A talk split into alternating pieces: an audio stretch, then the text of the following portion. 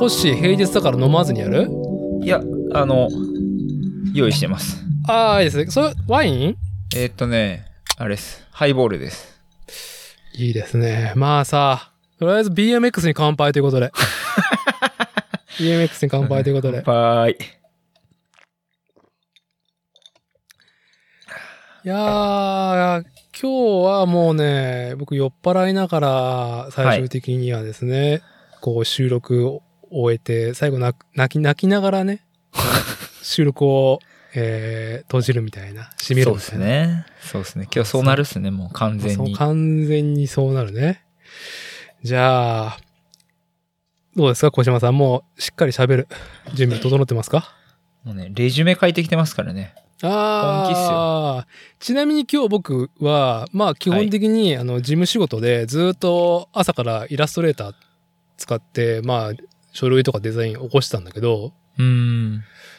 もうこれあれだ。家に帰ってノートパソコンね、でやりながら、あの、録画しておいたですね。あの、BMX フリースタイルパーク。えー見ながら、はいはい。環境音にして、もうあれですよ。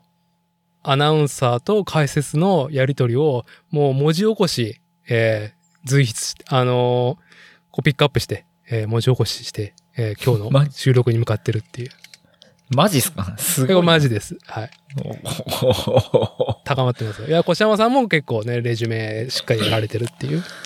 なんかね、あのーなんだろう。まあ、BMX フリースタイルパークがオリンピックっていうので、うんその、まあもう、なんだろう、衝撃が強すぎて、はい。喋りたいこと死ぬほどあるんですけど、はい。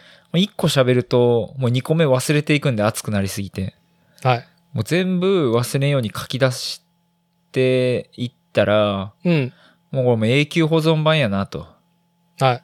はい。そのぐらいの気持ちで今日は挑んでおります。いや、同じです。私も今日の収録は、いいこぼし、えー語りこぼしがないようにですね、しっかり、はいあのーテキストを起こしていきまして。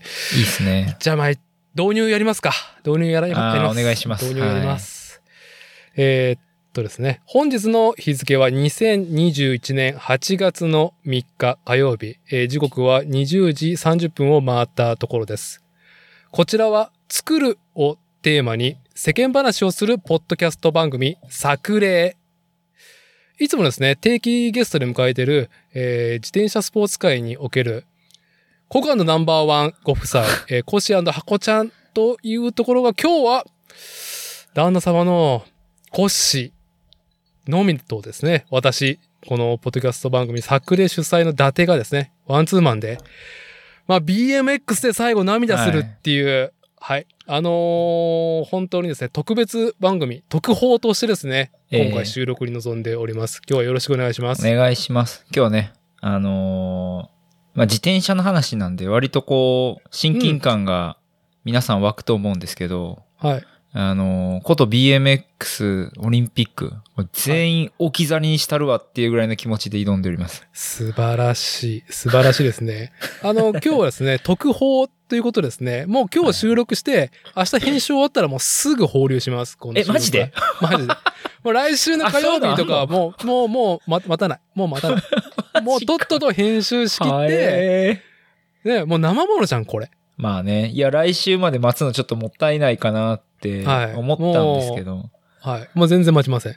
あら、あら。じゃあ、改めて今日今から話題にすることをですね、はいはいあのーちょっと、えー仕切り直しで紹介します。えええー今回、えー作例ではですね、えータイトル、特報、五輪 BMX いい話というね、タイトルにして、はい。あのー先週末ですね、えー2021年7月の31日土曜日、そして、えー翌日8月の1日日曜日、2日間行われた東京オリンピック BMX フリースタイルパーク男子、女子、はい。それぞれですね、えーシーディングラン、そして翌日の決勝のね、話をですね、まあまあ、我々、えー私、伊達とコッシーをですね、えー生観戦ですね、うん。えーテレビの前、もしくはパソコンの前に、えー鎮座して、コッシーは何で結局見たの？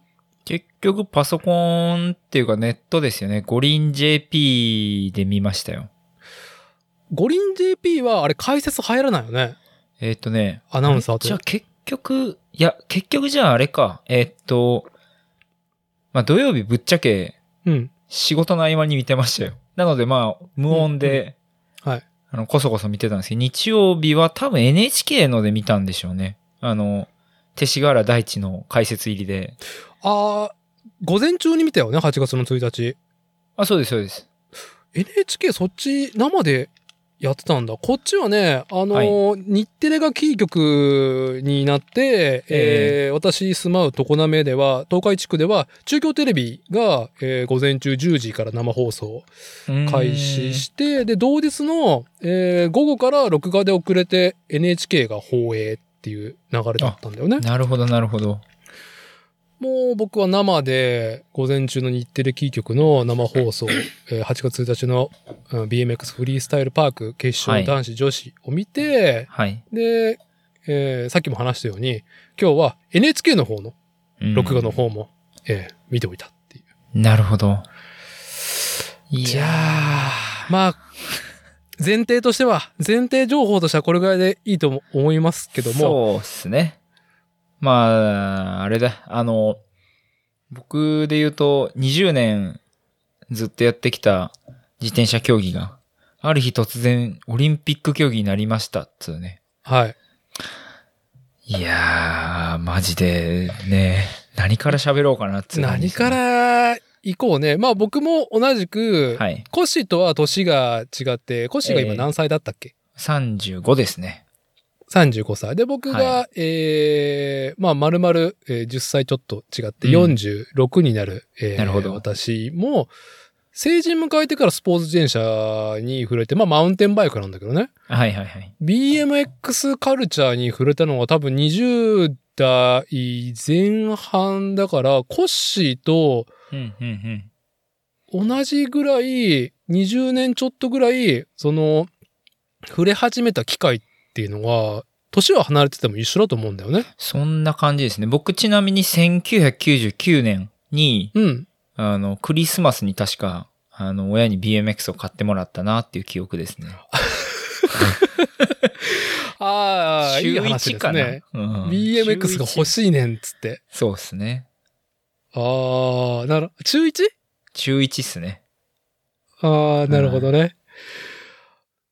だから、そう。近い、で、しかも、その後、はい。コッシーは、えー、まだ私も名古屋在住だった当時、うんえー、近くのね、豊田市に、あそうですよ。ーんと、まあ、仕事でね、引っ越してきて、ええ結構、結構今日僕らがベースに話すことってのは、まあ、東海地区における BMX シーンの20年前の基本があって、時を経て、先週末、我々はもうグッと来たっていう話をね。そうですよ。なぜ僕がそもそも作例に、ね、こう、出させてもらってるかというと、まあはい。ダーティーとのつながりですけど、まあ、平たく言うと BMX ですよね。BMX ですね。うん。あのー多分その前からチラチラお見かけしてたし、それこそグリーンマッシブの話も出てきたぐらいなんでそうなんですけど、うん。僕と伊達さんがすごくその、なんだろうな、僕が心にこう残る、伊達さんとしっかりこう触れ合ったなっていうのはやっぱ自分がオーガナイズしたこう大会ではい。手伝ってもらったっていうのがすごい大きかったんですよね。そうですね。はい。でもあの頃から大会っていうものが、コンテストがすごく好きだったし、うん。まあそこにこう、なんだろうな、うん、こうかける思いっていうのは結構人一倍強かったと思うんですよね。あの、ちょうどだからさっきも話したように、コッシーがまだ豊田市に、えーいた時だよね、最初のそうですね。エンジョイ BMX。あれ何ん年なあ、エんやろなンジョイエンジョイ BMX ですよ。の1回目は中津中川のスケートパークそうです、で、そうです。うん、やったんだよね。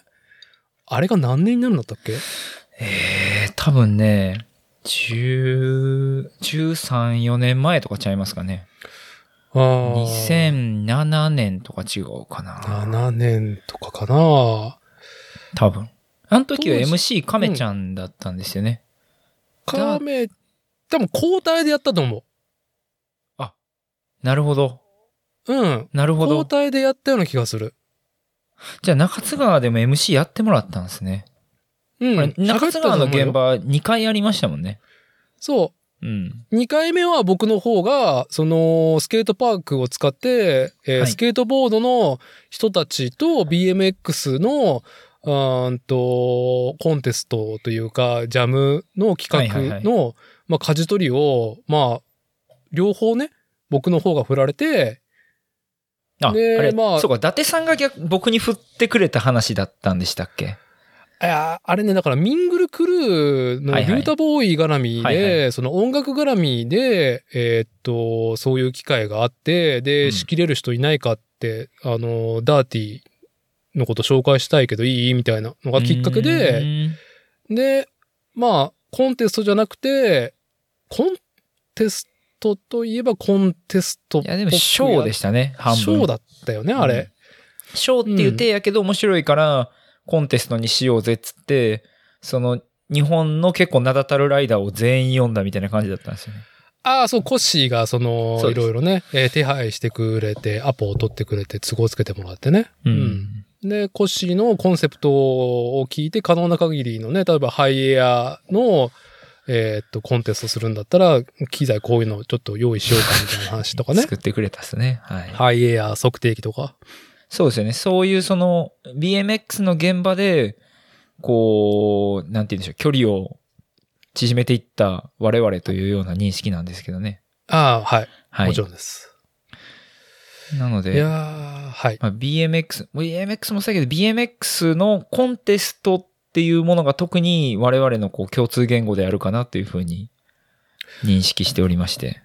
ええ。で、しかもコッシーがエンジョイ BMX コンテストをやった時期、2000年代の中盤って、うん。えーっと、BMX の何かその、草イベントっていうのがちょっと消極的になってる時期だと記憶していて、そうです。だからこそ、コッシーがその何かやらないといけないという息を掲げて、酒の席で話聞いてて、へーって、いいんじゃない？っていうぐらいのの。そう、いいんじゃないって言ってたわ、確か言ってたら本当にやるんだって、なんかね、周りが騒然としたっていう。だったんだろうな、あれは。あのーそう、あの、自分が出た大会で、こう、ジャッジがすごいいい加減だったんですよね。あのーなんか、こう、拍手の数とか、ライダーの後ろに並ばされたりとか。覚えがある。はい。あれがめちゃめちゃ腹立って、い。こっちはマジ、ジでやっとんねんと。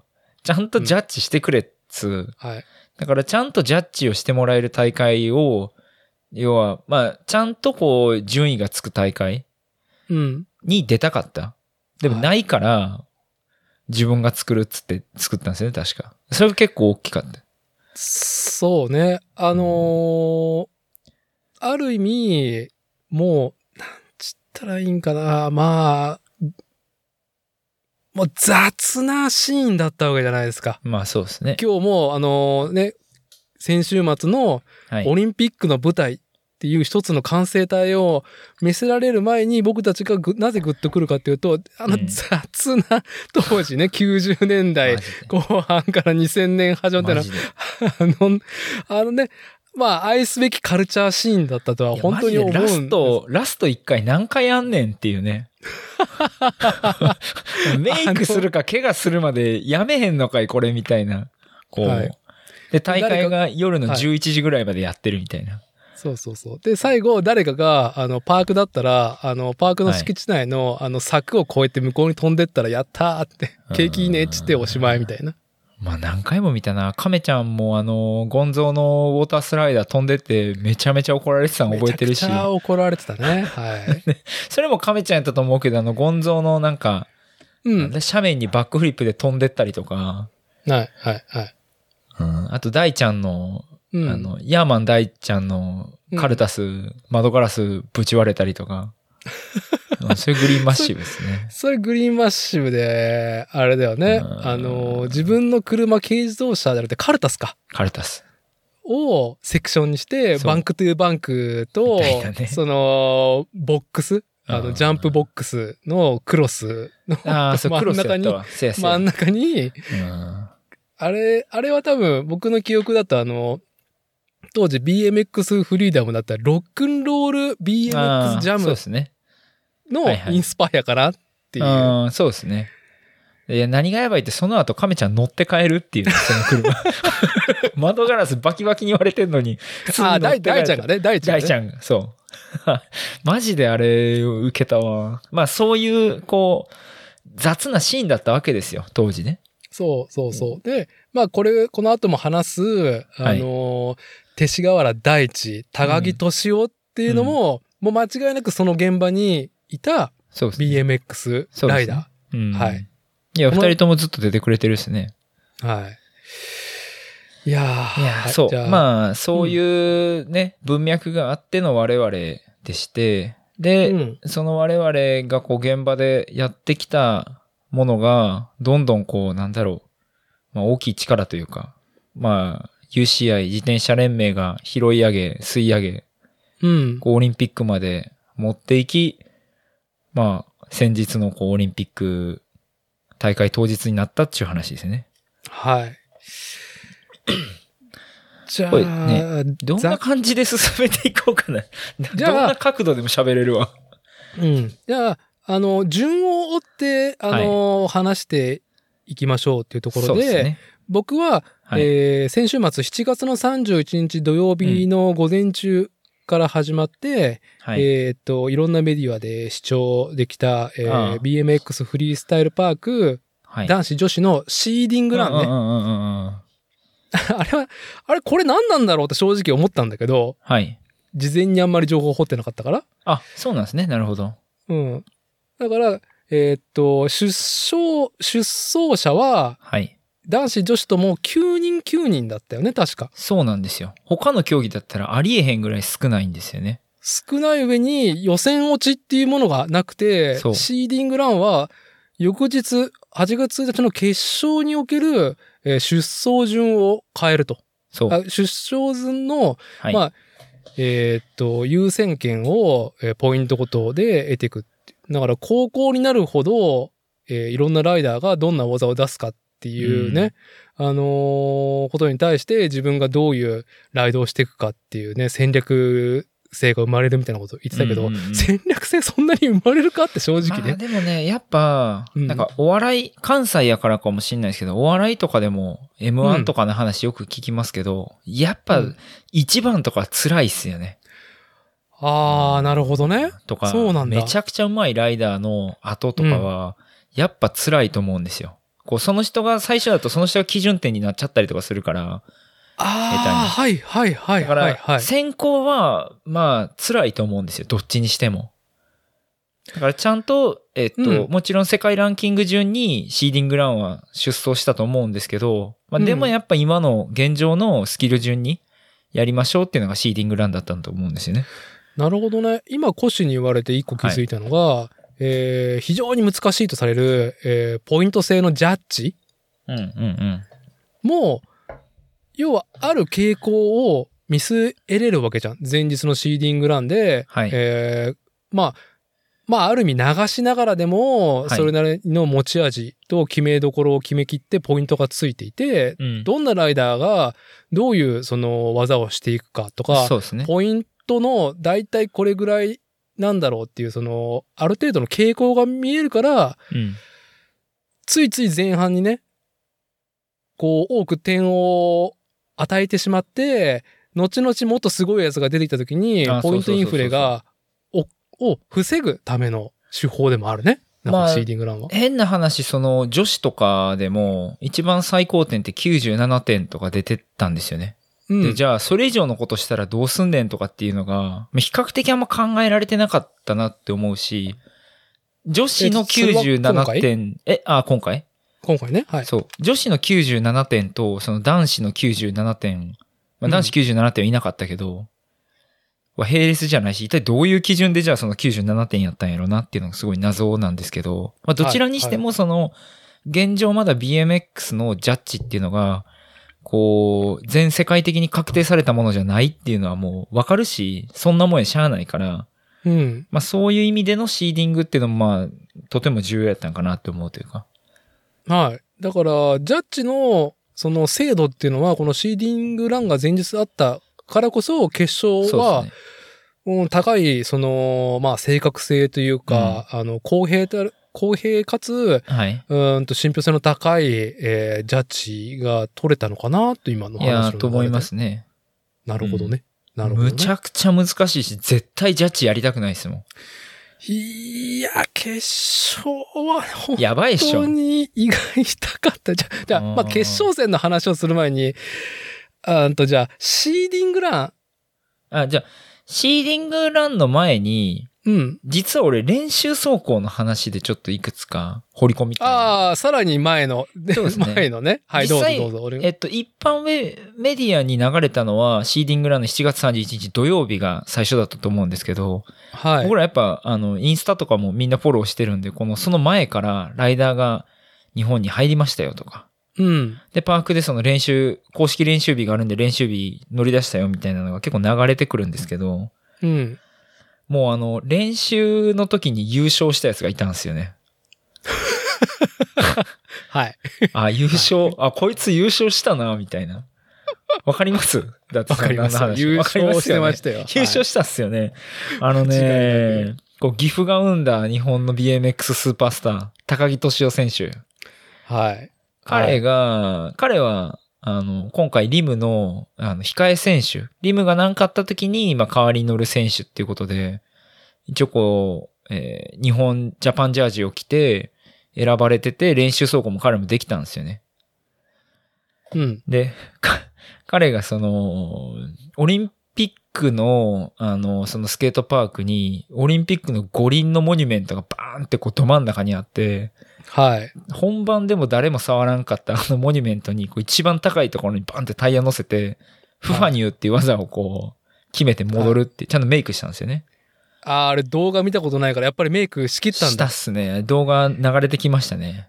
ああ、本当ちゃんとメイクしたっすね。ああ、だからイギリスの JBA ベストウィックがもうなんか、おめえ最高だなみたいなことを、そうそうそうそう。全世界でシェアされたっていう、あの、トシオのフファニューが。で、まあ、はい。言ったらスケートボードも、あの、なんだろう、何がオリンピックやねんと。BMX も何がオリンピックやねんっていう、やっぱ、こう、スポーツじゃなくてアートやろとかカルチャーやろっていう声はわかるし、はい。全然否定論もないんですけど、まあ、やっぱああいう場所でこう、オリンピックのモニュメントにこうアタックしてメイクするっていう、あの、まさにカルチャー。カルチャーだよね。いやーあれれそれも俺、敏夫がやったんがすげえ良かったと思うんですよね。うん、うん、うん。はい。まあ、敏夫フファニュー上手なのもよう知ってるし、で、ああ、そうね。はい。うんで、まあ、あれできるの、まあ、みんなノーブレーキなんで、そもそも、えっと、フファニューはできないってのもあるし、うん。で、まあ、日本を背負って立つ男がマジで、世界選手やのに、死ぬほど気合入ってオリンピック会場まで行って、もう日本のために頑張ります日本を背負って頑張りますってめちゃくちゃ言いまくってて、はい。で、どうオチをつけんのかなと思ったら、練習走行で優勝したわ、みたいな。あいつマジやばい。めちゃくちゃかっこよかった。これ、年寄りになりてえって思った。いやー、そうもうね、年男の話は多分、高木年男、ねうん、えー、まあ岐阜県養老町出身のね、BMX プロライダー、現在ですね、32歳。あ32なんや。32歳。で、まあまあ、あのこの後もきっと話す、えー、アナウンサーが、はい。と、まあ解説のね、掛け合いの本当にグッとくる感じ。で、アナウンサーが日本テレビの中野健吾さんで、解説がプロ BMX ライダー同じく東海地区のですね、えー、生んだもう伝説の系譜ですね。はい。えープロ BMX ライダー勅使河原大地。はい。えーこの二人で、えー進行と解説やっていく中で、このアナウンサーの中野さんが言った一言に、まあ僕は何回も、何回もこうグッと来てたんだけど、はい。あのー中野さんがこう言ったわけですよ。まあ。シーディングランも、うん。あと、あのー決勝戦うんの時も、まあ、日本、ね、日の丸の国旗を掲げながら応援したわけですよ。高木敏夫、そうですね。敏夫くんがう。ん。そしたらアナウンサーが、ってね、ちゃんと、ちゃんと言った節々をちょっと、ちゃんと、あの、いや、これ大事っすよ。大事っすよ。はい。ちょっと待ってよ。そう。カメラが、日本人ライダーね、えー、大池港、はいはいもしくは、えー、中村リリムが、えー、出走してる時にですね、必ずに日の丸を掲げていると。で、それをカメラがパッとね、うん。あのー切り替わった時に、日の丸を掲げた高木敏夫。うんそれを映った時に、今、日の丸を持っていましたのは、今回はこの日本代表のリザーブ選手でもあります。日本 BMX 界のレジェンド、高木敏夫さんでした。おー、鳥肌立ったこれは、はい。まあね、あ今日はすいませんね。あのー私だってとコッシーが BMX の、あの、はいこの時の経過にグッと来て、もうね、時の涙を流し、キャキャするっていう話なんだけど、ね？うん日本の日テレのアナウンサー、しかももちろん NHK のお放送でもこれは言われてるわけなんですよ。うん。ね、出れなかった。ね、リザーブというか、まあ選手に選定されなかった。うん、高木敏夫。うん。やっぱでも敏夫くんがさ、まあ、中学の時に BMX と出会ってさ、うんうん。もう16、高校生の時にはさ、地元の養老町の夏祭りに、もう BMX ショーを自らはいはい。掛け合って、時間を取り、ね、自分の知る先輩のライダーとか、パフォーマンスをしてくれるライダーを呼んで、ショーケースをね、2回渡って、こう、やったっていうのが、まあ16年前ぐらいですよ。で、そっから地元のね、まあ協力を得て倉庫の中に、あのーパーク作ったりとか、うん。自宅の。で、最終的には、まあ成人迎えてからは世界にね、何回も何回もいろんな世界の大会に挑戦して、で、その合間にももちろん日本国内のね、ジャムだったりとかさ、うん。うん、我々がその主催というか、絡んでいることにもね、うん BMX を背負って、うん、来てくれて。で、こう、選考には選ばれてないけど、まさしく日本の BMX ライダーっていうのを背負ってきて、自ら。うん。今なおね、それは変わらず。いやスタンスー、キッズの憧れっすよ。みんな、敏夫さん、敏夫さんって言いますもんね。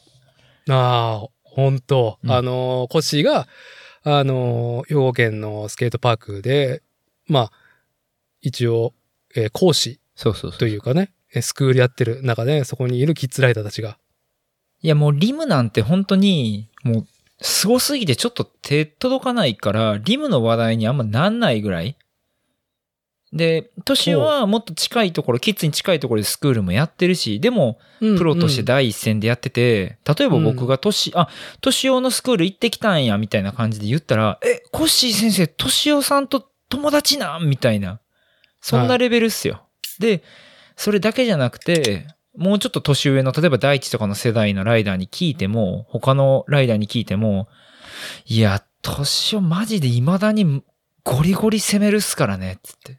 そう、ゴリゴリだよね。みんなリスペクトしてんですよね。うん、うん。もうね、なんだろうな。いや、絶対オリンピック出たかったと思うし、日の丸背負って代表になりたかった思いなんて死ぬほどわかるけど、うん。でも彼はね、もうリザーブ選手をマジで全うしたし、かっこよすぎる。マジかっこよすぎる。はい。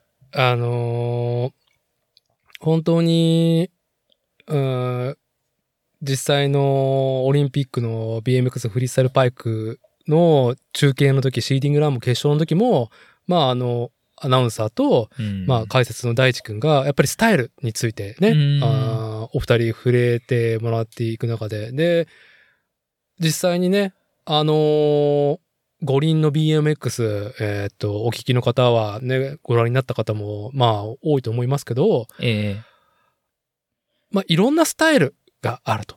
うん。やっぱり、えらいグリングリン回るやつもいれば、流れるような、その、こう、走りの中にスタイルというか、まあ、スタイルって言っちゃいけないね。まあ、違いがあることがスタイルだから。で、コッシーが言ったように、まあ、高木敏夫、ね、日本の BMX 界のレジェンドと呼ばれたアナウンサーに、うんわゴリゴリっていう言葉がぴったりのね。言われてたんやいやゴリ、ゴリゴリっていう言葉は言われてないよ。言われてないけど、まあでもそう彼は我々の認識としてはね。いや、ゴリゴリっすよ。いや、スムーズに乗るライダーもいれば、うんリブみたいにエアが高いっていう特徴もあれば、はいあいつ。でもマジゴリゴリやしな、っつう。そう。で、ないち早く、その、ゴリゴリしてるライディング性ゆえに、大体ね、あのーなんだろう、BMX、五輪 BMX で女子も男子もフルフェイス、顎にチンガードがついてるタイプのヘルメットはする人は少なかったっていう認。識だと思うけど、いち早く、そのフリースタイルのね、BMX スタイルでいち早くフルフェイスを被り始めた。いや、そうですね。年男スタイルでしたね。なぜかっつったらゴリゴリだからっていうね。いや、マジで。危ねえからっていう。あのーそうっすよ。第1回エンジョイ BMX も高木敏夫出てくれてたあの、よくわからんカラフルな自転車に乗って、はい。俺が、あれ何してたんかな？まあ、ジャッジかなんかしてたんかわかんないけど、目の前でフロントフリップして、うん。で、バーンって着地して、で、うんむっちゃこけて、でも、はい年をまあちょっとパフォーマーやから、こけたけど大丈夫やで、みたいな、うおーみたいな感じで立ち上がって、チャリ持ち上げたら、チャリがもう、ホイールがもうぺちゃんこになってて、チャリ乗れんわ、みたいな感じになってて。でもその、だから十何年前に、あの、コンクリの硬いバークでフロントフリップしとったんですよね、あいつ。マうんジすげえな、っつう。しかもあのフロントフリップっていう概念が海外で、まあ、あれ海外のもう鬼フィジカルのライダーたちがやり始めたと、ね。同時期それからインスパイアして、インスパイアされて、もう早速それを挑戦するっていうね。いや、まあ、そういうノリっすよね、彼は本当に。早かったもんな。まあ、そういうね。はい。はい。いや、これやばいっすよ。高木敏夫で2時間語れるっすよ、俺たち。語れるこれはいかん。これはいかん。うん今日ちょっといっぱい話あるんで。はい。あの、大丈夫です。進行しながらついつい高木敏夫が出てくるっていう回になると思うね。ねまあ、この後ちゃんとあの、勅使河原大地を話したらもう、うんもう二人の話ばっかりになってしまうっていう。まあ、改めてちゃんと、ええあのー東京オリンピック現在ね、行われてる、えーはい種目の中の BMX フリースタイルパーク男子女子が先週末終わりました。っていう話日本のね、えー代表選手のリザルトは、えー女子、大池美と24歳は7位。はいそ。して男子、中村リム19歳は5位で、うんえー大会を終えておりますと。はい。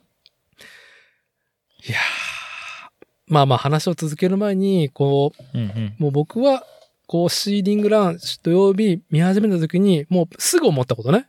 ええええ。この、五輪 BMX をね、はい。もう、精神的に今、僕は最前列で観戦してると。いや、まあ、それはあるわ。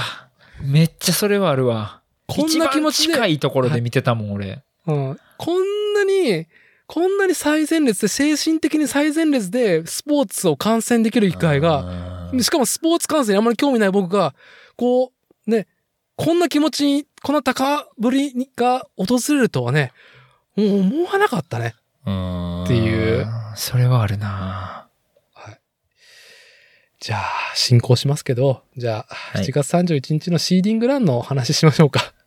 もう一個ね。あ、いいですよいいね。全然いいですよ。シーディングラン行く前にもう一個あんね。行きましょあのね、えっと、これ最後にも分かったことなんですけど、う。うん。この BMX フリースタイルオリンピックが、その開催される、で、まあいろんな機材が投入されて、ありえへん金もかかって、まあなんかこう、作られたものっていう感じなんですけど、うん、はい。実際ね、運営してた奴ら、あれなんか見たことあるような連中ばっかりやなっつう。あ、運営っていうのは、その、大会の現場にいる？そうですね。まあコーディネートから、まあ現場うんジャッジもそうだし、その、管理、運営ですよね、いわゆる。例えば、あのー世界の BMX のレジェンドのバンホーマンは、うん。5年ぐらい前から日本に来て、そのうんオリンピック日本でやる準備してて、もちろん現場もにいたし、うん。ブライアン・カチンスキーって知ってます？ああ、はい。名前は聞いてますけど、ちょっとイメーオデッセイのライダーで、まあまあ、レうん彼もレジェンドですね、本当に。まあうん。そういうライダーとかがたくさん、その、えっと、チームの監督とかじゃなくてスタッフとして紛れ込んでて、はあ、なるほど。やっぱ現場知ってる人間で作ってたんですよね。だから、なんだろう。あのーこう、ノージョークというか、まあ、ほんまもんの人たちが作ったからあんだけほんまもんになったっていう感じっぽいんですよ。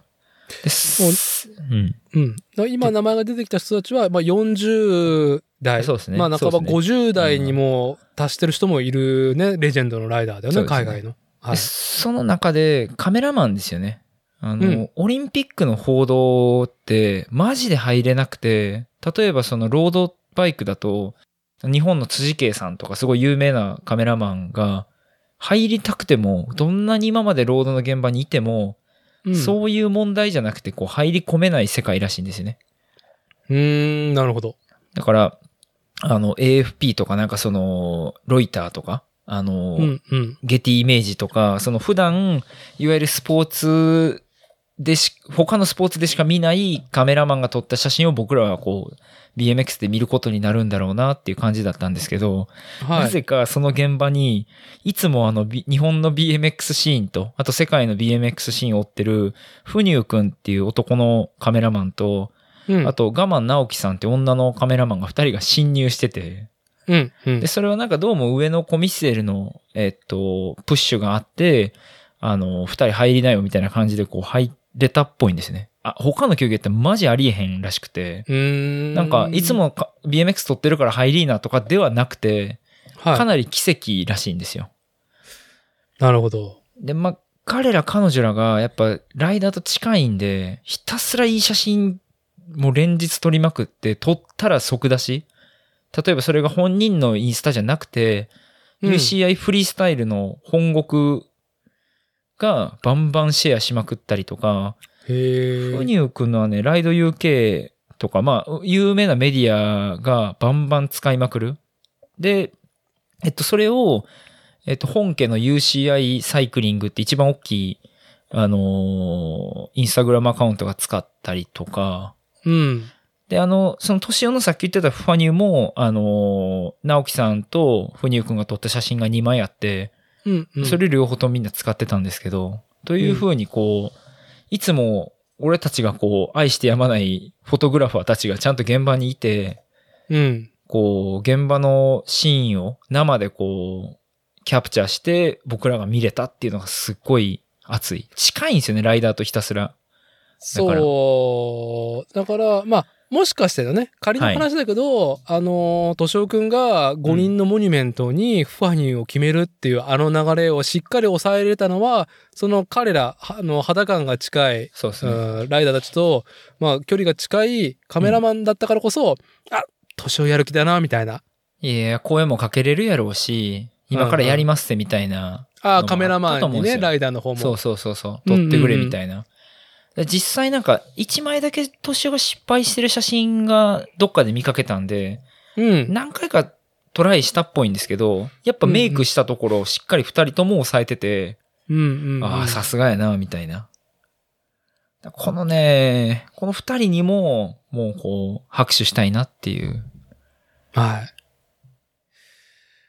い。いやー、まあ多分お二人のね、あのー多分写真はずっと僕も、うん、うん多分、いろんなところ角度から、うん、見てると思うし、そうですね。我慢さんに関しては僕は写真集買ってるもんね、多分。おー、そうなんですね。ああの、女性 BMX ライはいはいはいダー、ね、あの、北米ええのツアーを一緒に巡ったんだったっけ、なんか、ただの、あのーライドツアーだったのか忘れたけど、ねはいはい。一緒に旅して、えートリップしながら、いろんなパークとかで乗ってる、あの、女性ライダーたちをね、捉えていたっていうのを、めっちゃかっこいいじゃんと思。うんね、もちろん金もかけてオリンピックにはしてあるんですけど、実際作ってる連中は、あの、マジでガチで BMX 愛してやまない人たちがやってるっていうのがまた今回良かったとこですよね。はい。まあ、じゃあまあ、はい。あのーシーディングランの話の前が続いてるから、はいはい。あの、パークの設計についてちょっと、ああーのー僕の意見、まあ、意見もそう思ってないけど、感想と、はいはいはいまあ、コッシーに聞きたいんだけど、うんうんまあ、えぐいパークだったじゃん。ああ、まあそうですね。なんかびっくりしてさ、あのーあんまり事前情報掘ってなかったから、はいはい。引きの設計図ぐらい見てたのかな。うんうんうん。実際、当日見てみて、はい。なんじゃこの大きさと思って。ああ、そうですね。そうですね。一個一個の、その、飛び切り得る面の高さ？はいはいはいはい。どんだけスピードを出さんとかんのかっていうのと、まあ通常のさ、あのパブリックなスケートパークだと、あるスキルの幅はい。のライダーが来ても、その遊べるようにっていうので、まあ優しく飛べるところだったりとかさ、うんうん。あのーそれでもすごくスキルがないと挑戦できないセクションっていうのがまあ入り混じってるわけじゃん。そうですね。やっぱりこの世界大会っていうものが、まあ世界大会っていうものが行われるパークの規模感っていうのはさ、まあ僕は映像でしか見たことないけど、はい。なんか、こう、今までにないぐらいのボリューム、大きさだったと思うんだけど、どうなその辺はね、えっと、そもそも、あの、この、世界選手権とか、いわゆる UCI のワールドカップとかやってる、あの、パークって、ハリケーンパークっていうのが今回作ってたりとか、フィーズも多分ハリケーンなんかな。まあ、何しか彼らがやってる企画が、僕らが想像するいわゆるジャンプランプの1.5倍はでかいんですよね。うんうんうん。だから普通の、こう、BMX でやったことない人が見たら、僕らが飛んでるジャンプですら、えー、こんな大きいの飛ぶの？っていう感じなんですけど、それうんの1.5倍でかい。マジで、ああの、よう飛びきらんわっていう。あの、R がさ、うん正直見たことない R だなっていう。クソデカですよねこ。なんか R あるのこれっていう。ただなんかうんバンクトゥーバンクに見えるけど、よーく近くに行くと、あ、ちゃんとリップ立ってるんだなっていう。いや、でけえっすよね。あの、一応それ企画で作られたジャンプランプ飛んだことあるんですけど、うん。なんぼなんでもでかすぎるし、もう、その、上級者向けですよね。絶対その、初級者、中級者は飛べん感じのサイズ感になってるんですよ。だから、うん。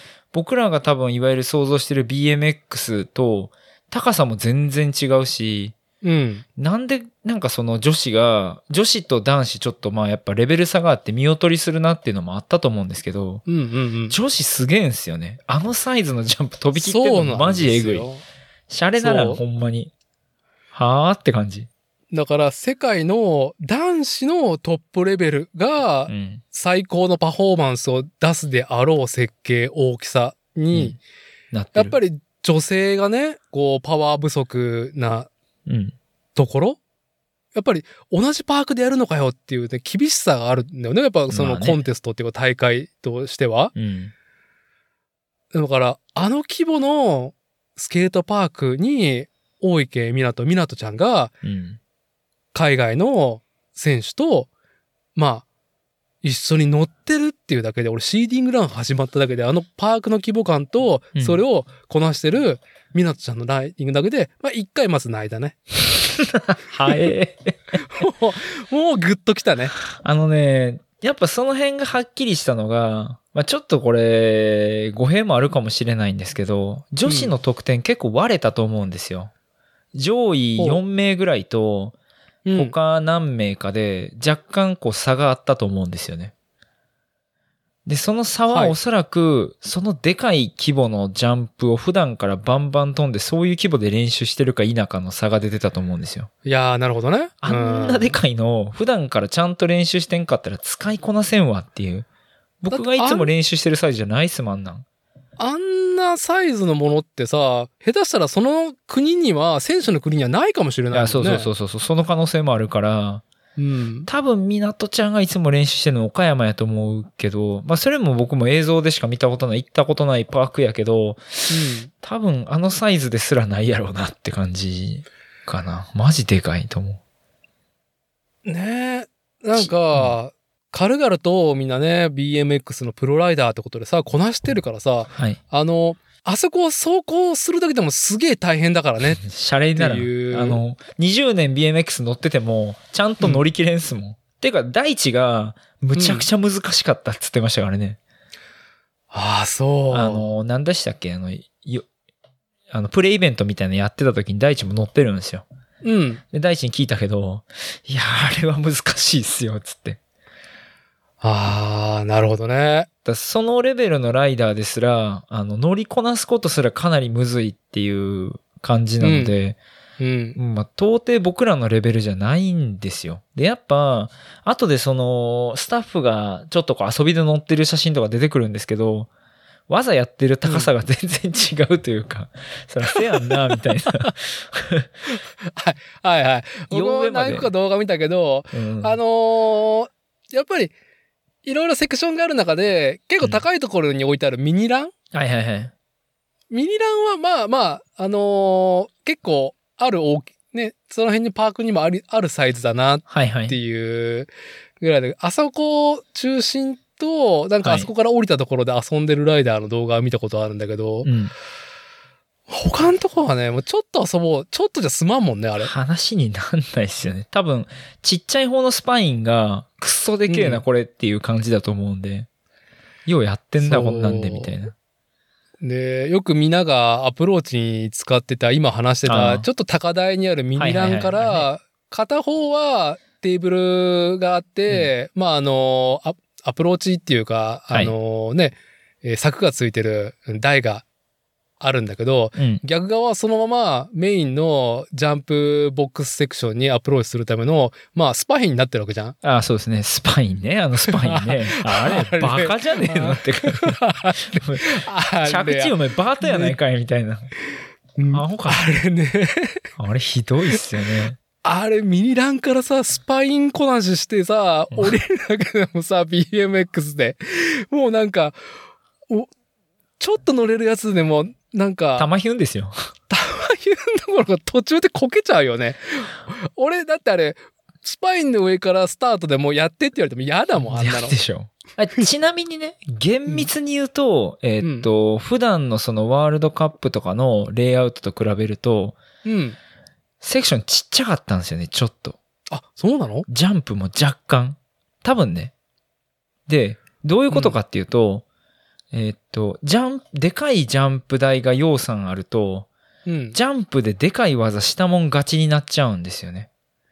でもあはいのパークって、えーっと、結構トランスファーさせるんですよ。右往左往させるというか。はい。だからトランスファーっていうのは、まあ、飛び面があって、着地面って普通進行をね、そのまままっすぐ飛んで、まっすぐ行って着地するっていうことが、まあ、通常のジャンプだとすると、トランスファーは、飛んだセクションから全く違うところの、あの、バックサイドのバンクだったりとか、R に、まあ、着地。その間はもしかしたら何もないフラットなボトムうんを飛び越えてそうそ。いうくっていうね。例えばあの、フィズの広島とかは、えっと、ブランドン・ロープスってオーストラリア人が買ったんですけど、あれうんうも、んその、なんだろう。で、1個目のジャンプでダブルバックフリップして、2個目でトリプルテイルイップして、3個目でフロフロントフリップして、4つ目でセブンツーしましたみたいな。あーゲームかよみたいな。それはもう連続ジャンプができたセクション、そうそうレイアウトだったのね？だから難しい技やりゃ勝ちみたいな。要はあの、ナイトロサーカスみたいな感じになってたんですよね。ちょっと。な、なるほど、なるほど。うんで大きなジャンプでうん何を、その、そうスキル見せるかっていう。まあ、それはそれで、あの、そういうワールドカップがあってもいいと思うんですけど、やっぱオリンピックでやるなら、その、でかい技勝負じゃなくて、やっぱスキルも問われないといけないっていう意味では、ものすごく良かった。うん、うん、で、うん。結構前評判でリム向きって言われてたんですよ。で、で、それは、まあ、ちょうど予選の話につながるんですけど、シーディングランにつながるんですけど、うんシーディングラン、あの、リム2位だったと思うんですけど、はい。あれね、やっぱあの、なんだよ、飛び切ってちゃんとバックサイドに合わせて、全部綺麗にこう、なんて言うんでしょう、合わしていく能力のはい高さが、こう、差に、差が出てたみたいな。そうね。うんそうね。それはシーディングランで、その、リム君だったりとか、しっかり合わせ込んでうんい。く。なんか要は、その、バックサイドをしっかり、捉える。捉えるうん、そうですね。まあ、後ほど話すゲシルっっていうワード、とか、ビタ着って言ってたやつ。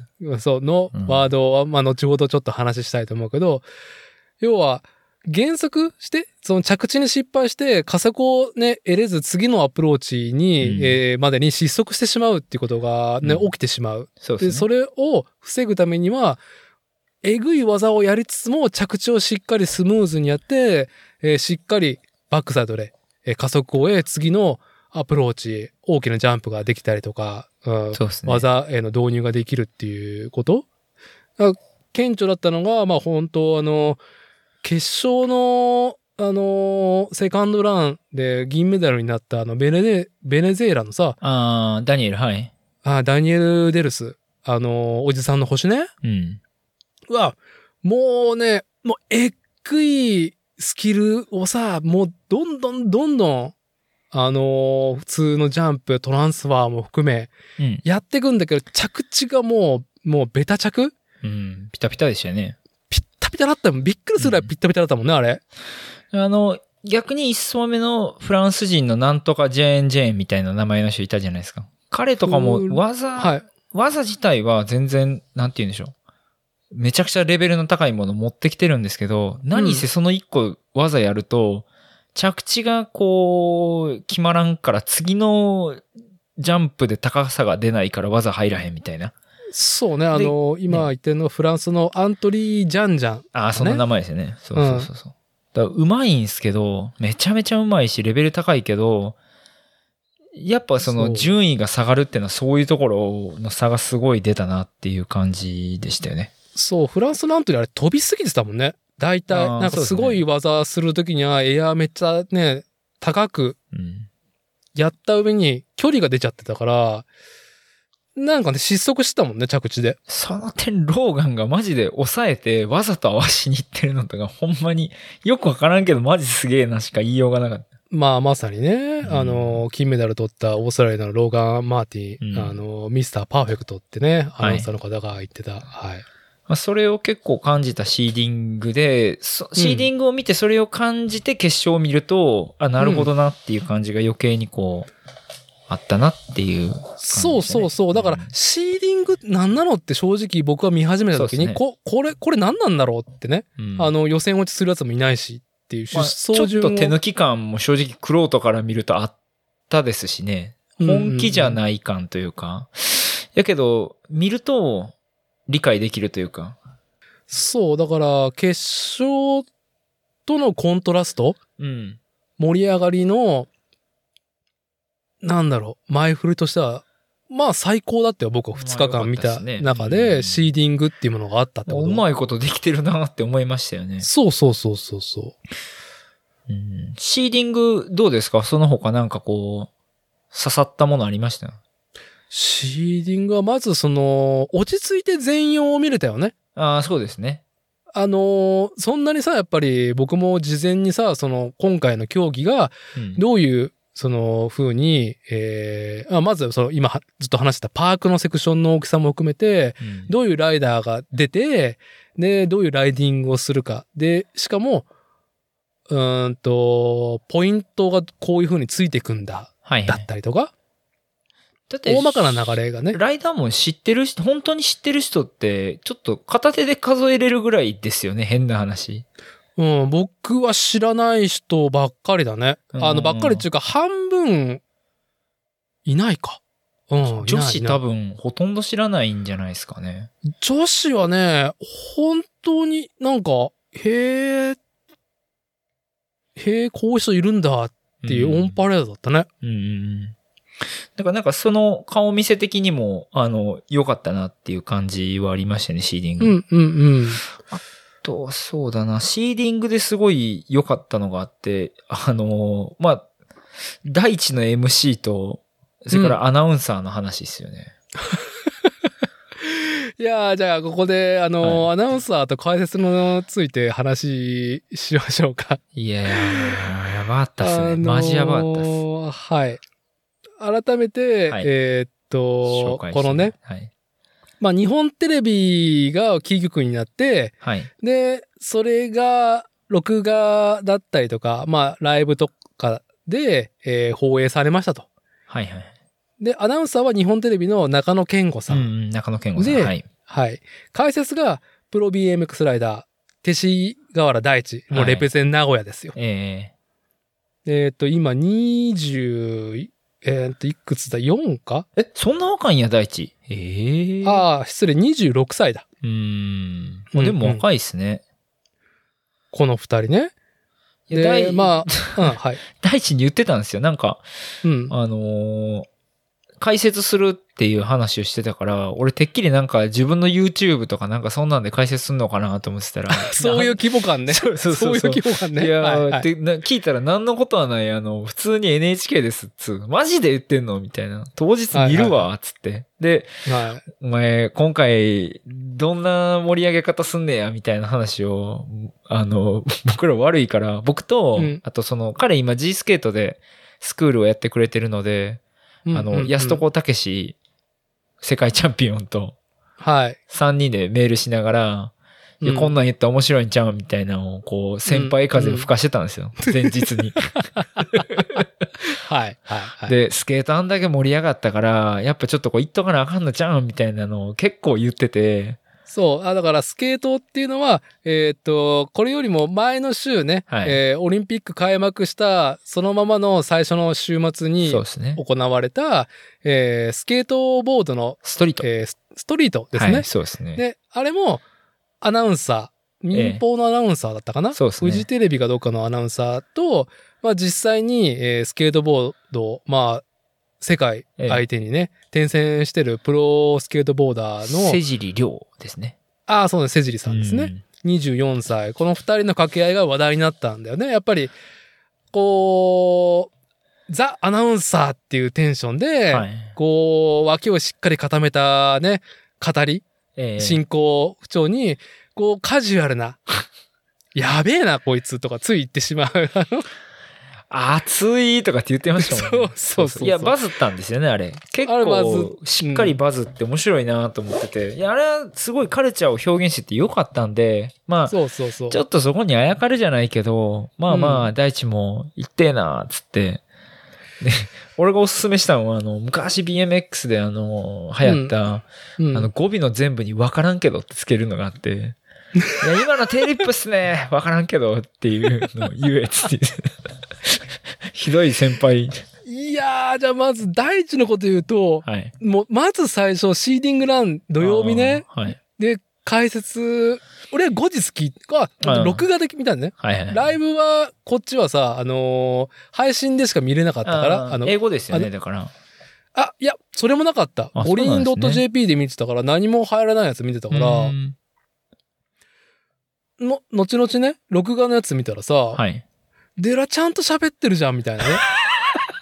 いや、そうですよ。あいつちゃんと仕事してたんですよ。びっくりしてさうー、ん。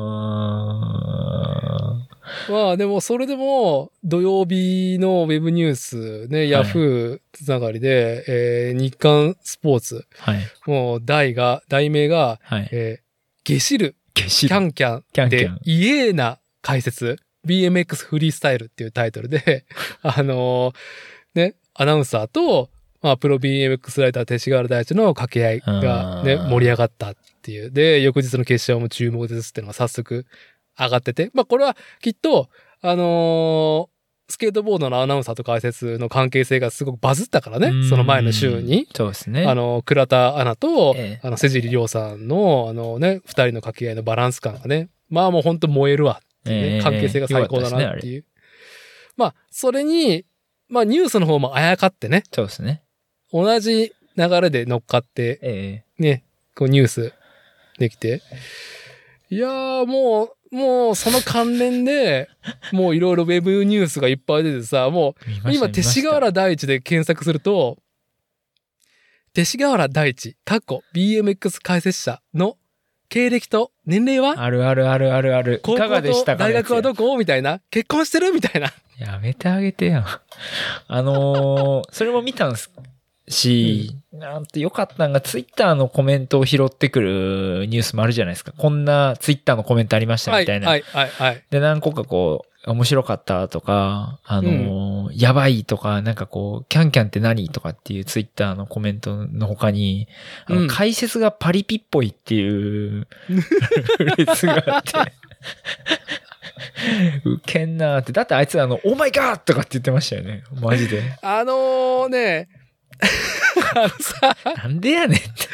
あのさ、あの、大地くんのさ、あの、英語表記はカタカナ英語で言うっていうのがすごく良くてさ、うんオーマイガーっていう。オーマイガーって言ってましたよね。カタカナで言うイ。エーそう、最高を超えてきましたね。ノーリミットですとか、いい滑舌で言うっていうね。いやいや、マジで。うん。いや、良かったっす。で、第一もすっごいその、ちゃんと仕事してたし、すごい良かったんですけど、うん正直ね、あの、この日本テレビの中野健吾アナウンサはー、お前、よう勉強したなっていい。う。すごかったね。半端やあらへん。何それ俺、その後3人ぐらい BMX ライド喋ったんですけど、もうみんな、日本テレビ、中野健吾アナウンサー、もう褒めちぎりですよ、もいやー、あのね僕も恥ずかしながら、声がかかったら BMX のね、うんコンテスト、ジャムとかの MC とかねう。、えやらさせていただいてた時期ありますけどえ、えある時期を超えたら、技が肉眼で追えないっていうこと。ただ、その、セクションの影に隠れてわかんないだったらいいけえいやど、そうそう。あの、バーンってエアーで決めても、な、ん？何それ？みたいな。もうね何やったの今？その系で感動したんが、まあ例えばリムとか、2回転横回りでバースピン2回入れるセブンツーバースピンか。あダブルバースピンとかつって。さらっと言ってたし、はいい。っちゃんいかつかったんが、どこのライダーやったか忘れたけど、あの、テールイップ、フレームをぐるんと回すのを4回転やったんですよね。はい。4回転なんかやったら、もう見えないんですよ。追えない、追えない。3回転、4回転で差がわかんないもんね。い。わかんない。俺たちでも3回転、4回転しても、4回転でもトリプルかなって思っちゃうんですけど、MC が、うんあ今のはクワットですかね？って言い出あ、し言っててたね。クワットって言った今こいつと思って。しかもあの、間髪いるやつね、すごくさ、あのー、流れが、進行が早いからさ、セクションセクションで技やってくるのが。すぐ言ってたもんね。すぐ言ってた。まあ、たまたまそのライダーは多分クワットミスってこけたんですけど、いや、うんクワットでしたねって言ってたりとか、あと、アーリーウープをカジュアルに使いこなす日本のアナウンサー、マジやべえな、っつう。説明できひんすもんね、アーリーウープって。アーリーウープ説明してたね。うん。あのー、どういう概念かっていうのは確かうん。うんうん、第一じゃなくてアナウンサーが言ってたような気がする。アーリーウープの540のとか、コークスクリューみたいなことなんか言っとったなと思って、なんでそんなことわかんねえみたいな。じゃあ、あのー、ここで、はいまあ一番、あのー、話題になっていたワード、ゲシルあについて、このアナウンサーと、あはい。まあ第一の、その、やりとりを、うん私、書き起こししてますんで、あのー、ちょっと読み上げますね。はい。えー、アナウンサー、着地少しリアタイヤがかかったでしょうか？第一、そうですね、ちょっと、下しっちゃいましたね。アナウンサー、下しるというのは、着地が斜面につくのではなく、後ろのエッジの部分にかかることを BMX 界では下しると？そうなるとポイントは少し低くなるのですか？第一、低くなるのもありますし、やはり下しってしまうとスピードが落ちるんですよ。そうなると、次のジャンプで技を入れる影響も食らってしまうので、なかなか下しりがない方が良いですね。っていう、このやりとり。なんなんこれ？もう予定調和なんさっきやってたリハーサル。これさ、ライブでやれるのすげえなって思いながら。いやー、もう、妻とね、もうこの、まあ、第一が達者なのももちろんそうやけど、このアナウンサーの勉強具合とかを感動してて、で、うん。これ、例えばじゃあ、クワットのテールイップ、日本でメイクするやついないんですよね、多分。多分、年をもできひんと思うんですよ。おそらく。うん。で、ましてや、ってことは日本の文献ないんですよ。うん。だから多分アナウンサーがもし勉強しようと思うと、あの、海外のその映像まあ、それこそワールドカップとか、フィズとかの映像を見てることになるんですけど、あれもまあ、その、癖の強い海外の BMX、ダレルナウとか、その、な解説のやつが、What the hell! みたいなことを言いながら、はい、はい。レイム中村 did a triple tail whip! とかっつって言うわけじゃないですか。聞き取れんわ、つう。はい、はい。それを、クソ真面目に練習して、今のはトボガンしっかり入りましたね、みたいな。嘘でしょ、はいトボガンっていうフレーズ覚えたんや、みたいな。そう、いやー、あのよー、じゃあ、あのー、うやったわ。健吾さんの、アナウンサー中野健吾さんの、まあ、僕が個人的に刺さったこのパンチラインをちょっと紹介すると、はい。えーっと、まず一つ目。この BMX というのは技の足し算です。うん。っていうのを進行でポッ、あーこう、結構シーディングランも決勝でもやっぱその概念、ポイントはいはいはいはいはいについて端的にパッとまとめ、まとめたこのね、一言に、おおこれ第一が言ったことじゃないからね。うーん。大地君が言ったことないからはい。で、まあ、あとは、そう、ドイツのララマリー・レスバンのキャンキャン。はいはいはいはい美しいですね。これ、これ、これね、このさ、あのー女子のね、はい。女子のさ、やっぱいろんなスタイルがある中で、はい。その、ララマリー・レスマンっていうね、ライダーが何をしてるかっていうこと、うんその、差別化をさ、こう、測る上での、一番、こう、公的で分かりやすい言葉、うん一言、うん。美しいですね。あのね、に俺、はい。そのフレーズ聞いてたし、うん。スローで流れてた時に言ってたと思うんですよ、多分ね。ああ、はい、はい、はい、はい。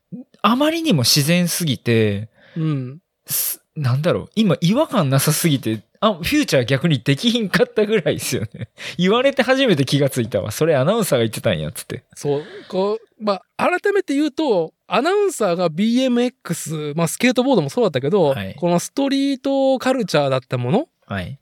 をスポーツ実況するってことは今までなかったそうなんですよね。中で、なんかやっぱ聞いてて思ったのは、あの、普通の野球中継とか、いや、野球よりももっとあれだな、流動的な、あの、バスケットボールとかサッカーとかの、その、アナウンサーのスポーツ実況の、まあ、流儀っていうか、そのスキルうん。と、プロレスが入ってるなと思った。まあ確かにな。そんなにプロセ、プロレス感はね、なかったけど、そのやっぱ対比を上手にやってたもん。ああのライダーごとのはいはいはいはいはい。面白いなはい。いやー、解説ね。まあ、第一の解説ちゃんとしてんなっていうのに びっくりしたのそうとで、すね。もうアナウンサーのね、あのーまあ、ま、まさにその、勉強していった上の、その、彼のアナウンサーの独自の、まあ、その言葉の構築がすげえなとう思った。ん、そうですね。いや、本当に、あの、マジで本人にぜひ伝われ。中野健吾さん、マジよく勉強しました。すごいっすすごく、あのスピード感で喋れねえよ。無理だよ、つって。俺ら知ってても喋れん。てか、嘘でも僕も。MC やってたし、もちろん伊達さんもね、うんやってもらってたけど、技名言うだけで精一杯なんですよ。こちたら。そう。技名と、アナウンサーは、技名進行、感想をなるべく入れようっていうのをね、あのーずーっと心がけてたような、この、なんか、ね、ちょっとスタイル、中野健吾さんのそのアナウンサースキルのスタイル感じましたね。僕らがやるとどうなるかってさあ、フレアで入って中村リムがスパインでトリプルテールイップ、イエーさあ次は何が来る？さあ次は何が来る？もう、もう一生それ。一緒。なるっすよね、これ。その、おー大きいの言い方が、うん。おー大きいっていうね。そのなんかあのちょっと言い方をね、変えるぐらいみたいなね。うん、あの、ダーティが生んだ、あの、新しいスタイルとして、こう、技名すら言わないっていうスタイルもあったように思いがあるんやけど。ああ、はい。あの、僕は、放棄しましたね。ある時期の BMX の技を全く追えなくなったんで、はいでしかもそんなにね、シーンに密着してるわけでもないから、はい。あの、基本一人でなんかちょっとね、あの、廊下防止で BMX させたぐらいだから、トレンドも追わないし、たまにさ、年に数回呼ばれるとさ、はい全然わかんないわけよ、そのトレンドが。そうですよね。それの、なんとかその場をやり過ごすための、まあ最適解としては、まあなんか雰囲気、なんか誰でもわかるような言葉で言うっていうう、んお茶の間感で、びっくりしたとか言う、ね。ああ、これびっくりしたダーティの MC で心に残る、こう、二つのフレーズがあって、一つが、はい。あもうこれオリンピック全然関係ないけど、多分うん5歳ぐらいの補助輪取れたぐらいの BMX 乗ってる子が、うんあの、バンクを駆け回ってて別に技もやらんし、ジャンプも当然できひんけど、うんうんうん。そのね、バンクをこう、スーって走り抜けるシーンを捉えて、さあ、このキッズがバンクを登って、降りたーって言ってたのがもう超好き。あともう一つは、あの、BMX あるあるね。あの、はいはいフェイキー戻れない問題。はいはい。あの問題提起してね。はい。そうそうそう。あの、フェイキーいつまで経ってもメイクせんからみんなラストワントリックが何回も来るから、しゃあないから、はいはいその、あ、これ BMX あるあるですね。フェイキー戻れない問題っつって。はい。あの言ってたー 何かにアプローチして、はい。加速して、あのーね、バック、後方進行をしながら、何か最後技を決め切りたいっていうのが、うんあの、よくグダグダになるっていうね、あらららあのー、フェイキー決まらない問題を問題定義して、それで何とかあの間を稼ぐっていうね。やっぱね、あの、その辺のスキルはこう、現場こなしてる感がありましたね。あのいやー当時。はいその場しのぎですけどね。いえいええーすいません、ちょっとオリンピック、あの、はい離れましたが、話が。じゃあ、じゃあ、じゃあ、それぐらい、あの完成度が、うんあのーいや、いいんですよ。この、なんだろう、しうん知ってることが素晴らしいんじゃなくて、あの完成度がいかにやばかったか。あんな、あんな解説、要は、あんなアナウンサーの進行と、うんえーっと、より深いところを話せるプロライダーの、えー解説が入る掛け合いの、なんだろう、言葉のエンタメは今までかい、なかったもんね。贅沢。これね、最後にちょっと話しようと思ってたんですけど、うんまあ要は、その、最初に言ったそのエンジョイ BMX コンテストなり自分が大会運営をしてて、うん。で、やっぱその、もっと大きくとか、もっとすごい大会にしたいとか、もっとこう、はいクオリティを上げたいとかって思うわけですよ。ジャッジの精度を上げようとか、うん。まあ、賞金上げ、もっと高くしたいなとか、うん。まあなんか中継とか、まあその時はビデオ作ってもらったりとかもしたけど、MC ももっとこうとか、いろいろ思ってたわけですよ。うん。で、あんだけやられたら、言ったらまあ一番いいもの見せられたら、うん。これ以上できひんし、あ、こういう感じになるんやっていう、こう納得した、すごい。いやーなるほどね、みたいな。そうそうそうそう、そのね。そう、だから、我々が、その、さっきも言ったよ、冒頭に言ったように、この、シーディングランから見始めて思ったのは、精神的に、こはいの五輪 BMX を最前列で観戦してるっていうのは、はその、イベントの組み立てというところだ。ったりとか、その進行状況も含めて、はい。いちいち、もう、ね、こう、ビリビリ感じ取れた、うんのが、いや、まあもうね、最前列っていう、まあ、その精神性をね、言いたいっていうところだね。これね、あの、じゃあじゃあ、一個一個。あのー、視聴者をこう置いてきぼりにするあいいですよ話で、ダーティーやったら絶対分かったと思うんですけど、うん。あの、ライダーがまあ、1分のランを終えて乗り終えましたと。で、笑顔で手を振って、はけていく横で、もう次のライダーが自分の立ち位置にさーって急いで入っていくんですよね。はい、はい。これね、はい BMX 大会あるある。あのーエントリー順に呼んでるのに、ライダー現れない問題ね。はい。はい。全員でもオンタイムやったじゃないですか。オンタイムだったね。む、むしろ被ってたもんかね。ぶってた。ちょっとかぶり気味やったっすよね。だってさ、もう、あ、トイレ行けねえじゃねえかと思ったもん。いやー、そうそうそうそう。早かったっすよね。早かっあねたえ。ね。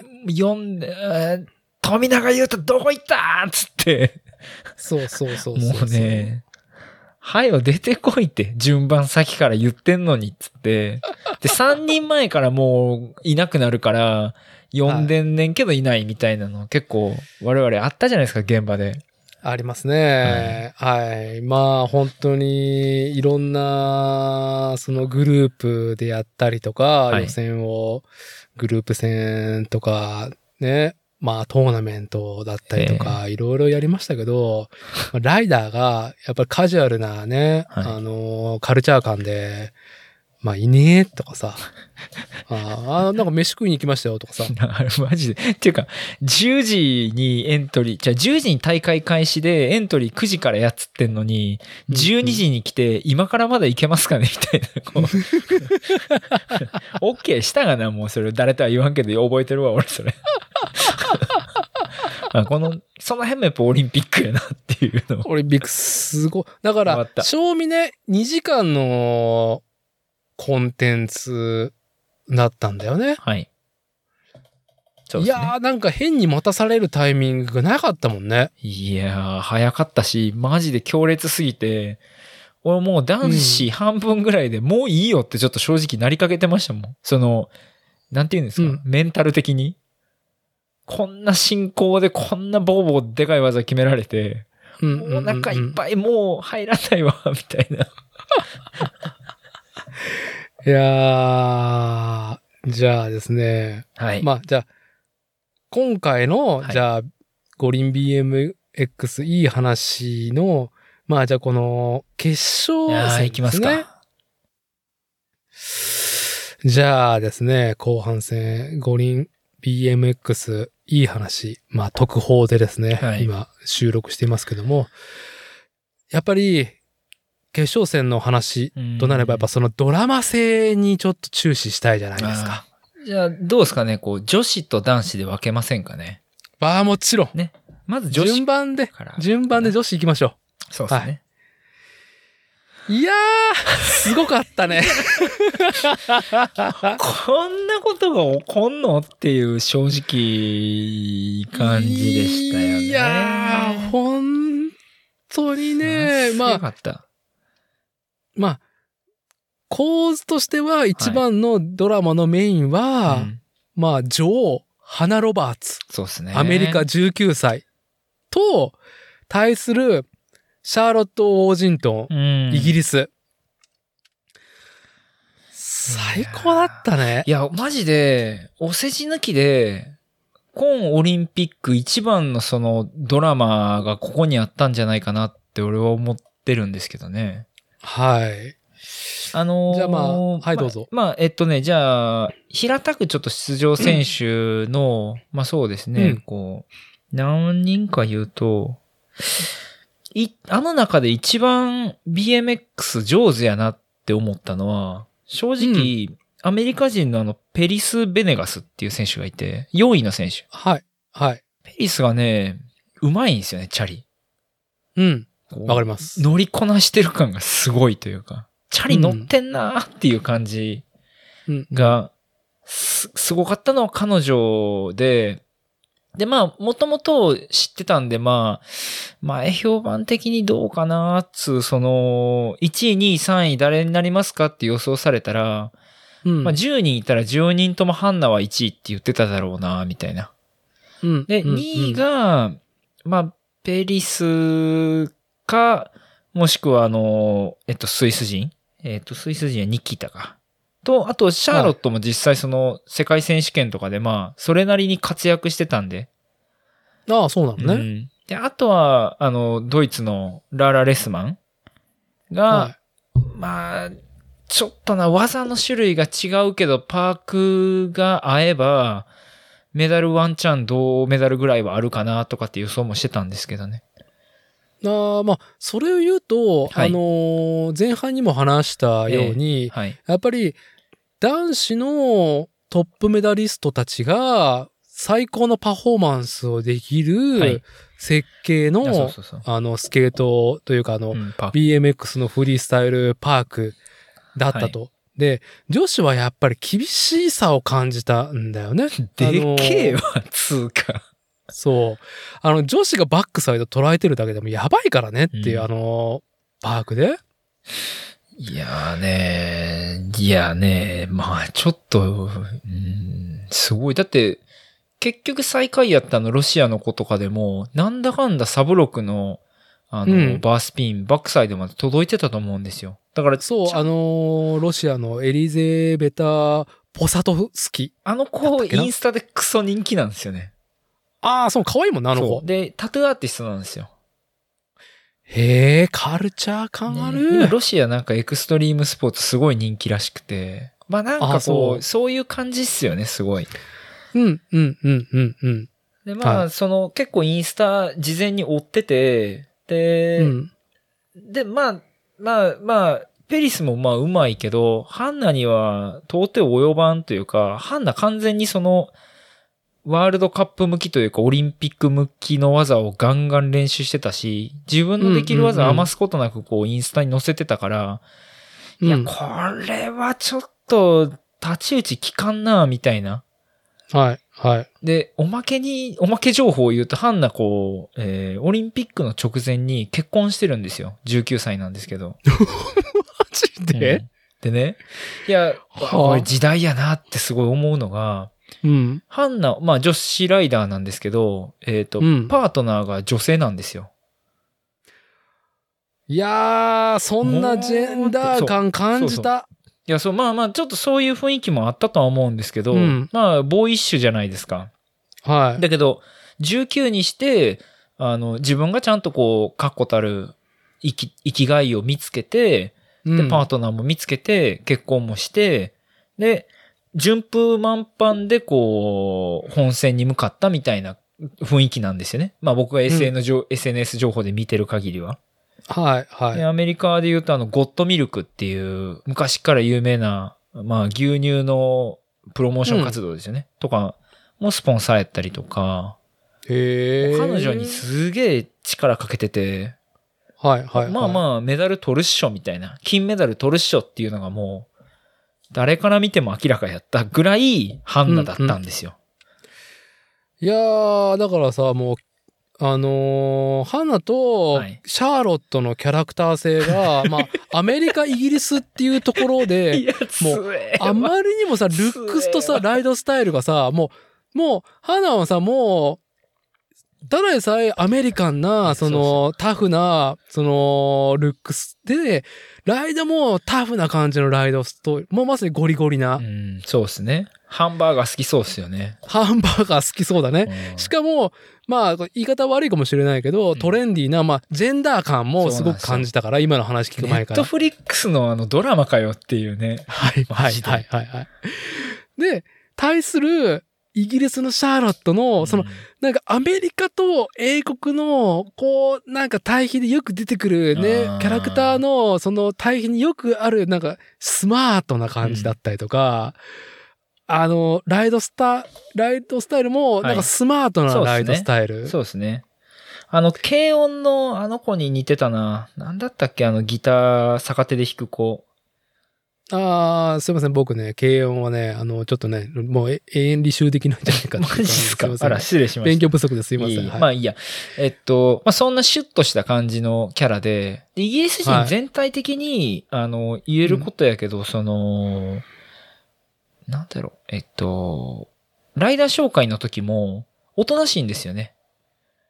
ああ、そうなのねう。ん。なんかこう、ハンナとかもイエーイみたいな感じやし、オーストラリア人にいたってもうライディング終わってもう一生叫んでたみたいな感じやったし、うん。なんなんや、うお前らのテンションの高さみたいな。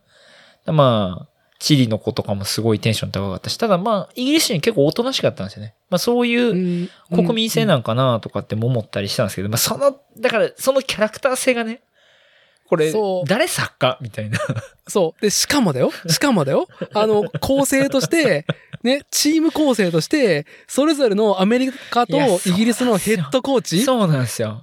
アメリカも、イギリスもレジェンドライダーが、この、花とシャーロットそれぞれのヘッドコーチになっていて、アメリカは、ライアン・ナイキスト。さもう X ゲームで何回も金メダル取ってる、はいもうスーパーレジェンドっすよ。今、はい。乗ってもめちゃくちゃうまいし、ちなみに、はい。このライアン・ナイキストさんね、僕一緒にはい沖縄そば食べたことあります。しか、うらまあ、それ、それしかも BMX ライダーがやられてるお店のところですか？あ、いや、またね、ちょっと違うところでアテンドして、あのーライダー10人ぐらいで飯食えるところ今からないかみたいな話になって、うんうんマジでナイキストの隣で蕎麦食って、俺、ラナイキストとナスティに間に挟まれて蕎麦食マってる。ジで？マジで？そんなね、いや、レジェンドっすよ、はい。本当に。はい。まがあ、改めて、はいヘッドコーチ、アメリカはライアン・ナイキスト、ナイ42歳で、はい X ゲームで16回のメダルを取ってると。マジで？そんな取ってんねや、あの人。はいやべえな。で、対して、イギリスのヘッドコーチは、ジェイミー・ベストウィック。わね？ーなんなもう50歳になってんだって。そうっす。ついこのは前誕生日だったんですよ、ベストイック。ああ、そうなの？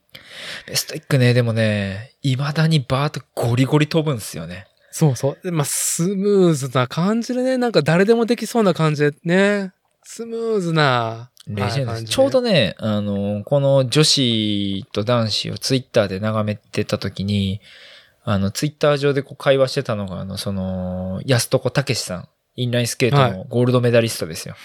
あれ、はウッドワードで練習を積んでたので、隣にベスト1個おったっつって、まあ、つうか、仲いいんですよね。い。うんうんうんうん同じバート種目の、まあ、お互い、あの、トップスケーター、トップライダーとして。まあだから、本当に、えーっと、安床さんも、ジェイミーも、もう現役だよね。そうっす。ゴリゴリ現の。役でやって、ね。で、北米の、あーんと、ウッドバードだったっけ？うんそう。いや、だから、なんて言うんですか？うん。米英の、米英のね。っていうんですかね、その、決着がね。このさ、女子のこの、何、構図？いや、ヘッドコーチも含めためちゃく。ちゃおもろいでしょ、これ。そう。どんな、てか、漫画にしたらやりすぎだわっていうね。そう、アメリカは、ハナ・ロバーツのはい後ろには、ヘッドコーチ、ライアン・ナイキスとかいて、はいイギリスは、シャーロット・ワシントンの背後には、ジェームス・テイクがずっと。横におるしね、ね実際。ここにおるっていう。そうでしょっていう。いやもう。まあ、ほんで話進めると、ハンナ、まあ、えっと、ハンナがもちろんシーディングも1位だったので、まあ、先にその、ペリスとかシャーロットとか乗るんですけど、シャーロット、うん一発目の、えっと、スパインバーンと超えて、そこでバックフリップバカでかいに決めて、で、その、うんジャンプでサブロックバックフリップやるんですよね。でもそこでこけちゃうんですよね。はい。あの、第一ランだね。はい。はい。で、この BMX は、あの、2ランで良かった方のラ、えーっと、ランを取るっていう仕組みなので、うん。まあ、その、1回こけても2回目で決めたらまあいいってなもんやけど、もう言ったら。後がないっすよね。追い込まれてる状況のシャーロットに対して、ハンナがもうファーストランでバチバチメイクしてきて、はい。95点やったっけ？96.1だね。96.1。あんなもん勝てるわけあらへんやんっていう感じ女子でね。をメイクしたら、ハンナが自転車バーン投げて、うわっしゃーみたいな。もうなんかね、第一ランのラストで、取ったぞーっていう感じでね優。勝、優勝みたいな。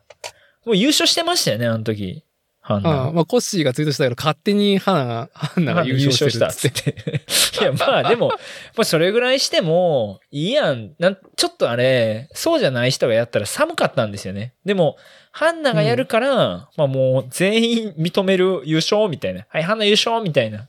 まあ、出走順も、シーディングランの結果から、まあ、最後だったから、まあ、鳥だったんだよね。第一出走の。でももう、ハンナからしたら次ウィニングランですよね。別に技しなくても、もうそれで優勝決まってるから別にええやみたいな感じはい。はい。で、回ってきた2周目のシャーロットのランですよ。もうね、俺、あんなに、うんえーっと、スポーツの観戦で、一人、あんなに声出したの初めて。これ、あのね、ちょ、ちょっとね、俺実は知ってて、何を？事前にインスタで参加選手で取りそうなやつ、まあ見てましたよ。ああ、そうなのね。で、シャーロットはバックフリップできるなぐらい。うんかたうんうんや、ハンナはダブルテールウィップとか、一括用でバンバンメイクしてるし、はい。応用力もある感じやったから、で、ジャンプがでかい、ジャンプの差が高かったんですよ。ハンナとシャーロット。うんうんうんだからシャーロットは僕は全然優勝候補じゃなかったんですけど、うん。練習走行で、あのーサブロックフリップとフロントフリップやってんの映ってたんですよね。あ、そうなんだ。そう。で、うーこいつこんなん持ってきてんねやみたいな。はあ、まあはあ、はあと、でも、なんぼなんでも全部メイクしたとて、さすがにハンナには勝たんわっていう、うん。まあ僕の予想だったんですよ。うん、うん、うん。だから、す想像以上に、その、決勝でいいランしやがって、そのまあ、まあ決勝点になったのは多分その、えっ、と、サブロックフリップとフロントフリップがやっぱでかかったんですけど、はい。もうその他のつなぎももう完璧？はいこ。んなことできたん？みたいな。この子？みたいな。嘘でししかょ？みたいなもさ、流れるようなルーティンの中に、あの、シーディングランでも見せなかった、そんなんやれたの？っていう技が4つぐらい出たんだよ出た出ね。いや、マジでお前、てか、シーディングランどころか、その、インスタにも出してなかった技バコバコ出してきて、うわーそう。隠してたん。やー、みたいな。そうで、流れで言うと、イギリスのシャーロットは、あのーなんだろう、メイン飛び抜けて、で、帰ってくるときにいろんなみんな帰り方があるんだけど、はいはい。あの、ウォールライドをね、あー、してたししててた。帰ってくる。うんあの、同じイギリスの男子、あの、デクランブルックスだはいったかな、はいはい。そうですね。あの、結局、イギリスの選手しか、あの、しっかりウォールライド走り切ってないんだよね。そうですね。そうですね。そこに、なんか、さ、この、なんか流派というか、うんその流れ？スタイル。スタイル。あれがその得点高いかどうか抜きにしてねそう、ですね。あの、1分間のランの中にあの、ウォールライドを入れるっていうことに、続々としながら、まあさあ、決めてきたね。あのーちょっとこう、負荷的に話をす、メカ、メタ的に話をすると、実際はいイギリス人結構そういう傾向にあって、うえーローン。ガンとかはもう完全に優勝狙ったランやし、リムもスタイルあるけど、どっちかっていうとやっぱ勝ちを狙うランなんですよね。そうだね。うんその大きなジャンプ、な、な、しなやかなジャンプにオリジナリティ何を入れていくかっていう感じだね、中村リム君は。で、ダニエル、ダニエル・ダーとかは、うんまあまあトランスファーもするけど、比較的やっぱ勝ち方向に狙ってきてるし、逆に、ゴリゴリだったねそう、アメリカで言うとケビン・ペラザっていうバンズのライダーとかは、たまうにん。ワールドカップ出ると、あの、バカでかいとこ飛んでフェイキーとかして、お前それリスク高すぎるやろみたいな、スタイル狙いすぎみたいな はい、はい。のも、流れも止まるしねあそうそう、いるけど、イギリスは、えっと、この今回、えっと、銅メダルだった男子とシャーロット以外にも、えっと、名前ちょっと出てこうへんけど、えっと、ライダーいるんですよね。そう今回シーディング、あ、ちゃうわ、あの、えっと、控え選手だったあの、選手がいて、その人とかもかなりスタイル重視なんですよね。うーん。なんか真面目な技の中にスタイルを掘り込んでくるみたいな、イギリス流派みたいなのが結構あるっぽくて、それをちゃんとそのシャーロットも、あの、そのスタイルを受け継いで走ってたなっていう印象があって。面白かったよね。うんその男子女子でさ、お国柄っていうのをライトスタイルで見せられるとは。こう出たっすね、今回。で、ヘッドコーチ、師匠にね、ジェイミー・ベストフックがいるって言うともそうもうなんか手を打つしかない。納得みたいな。いや、ほんでですよ。で、まあ、ラン、シャーロット終えましたと。で、シャーロット的にはもう完璧なラン決めたと。うん。で、もしかしたら、0.1点でも、その、ハンナの得点上回ったら、超ラッキーぐらいの感覚でしょ、あれ。はい、はい、ねはい。ハンナが、なんて言うんでしょう、96.1? えっ、と、花の、えっ、と、第一欄は96.1だったんですよ。はい。まあ、まあ、厳しいですよね。他の子が80点台とか79点とかそんなんやったから、はい。はい。到底って思ってさあ、じゃあ得点出ましたっつったら、き97点、なんぼ ?97.3? 97.5だね。はもうね、もう、あ後でそのネタになってるけど、その時のシャーロットの顔よ。い。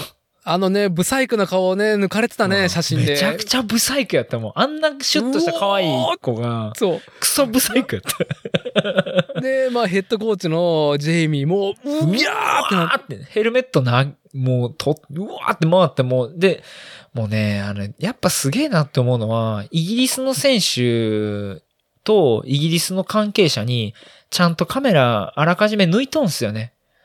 だかはいらボタン切り替えたら、はいはい事前のねそう、はいちゃんとイギリスの選手に行くようになっとって、全員もう、クソ盛り上がりになってて、そう。なんか結構センシブな感じで、うんその、採点結果を待ってたんだよね、うんイギリスチームは。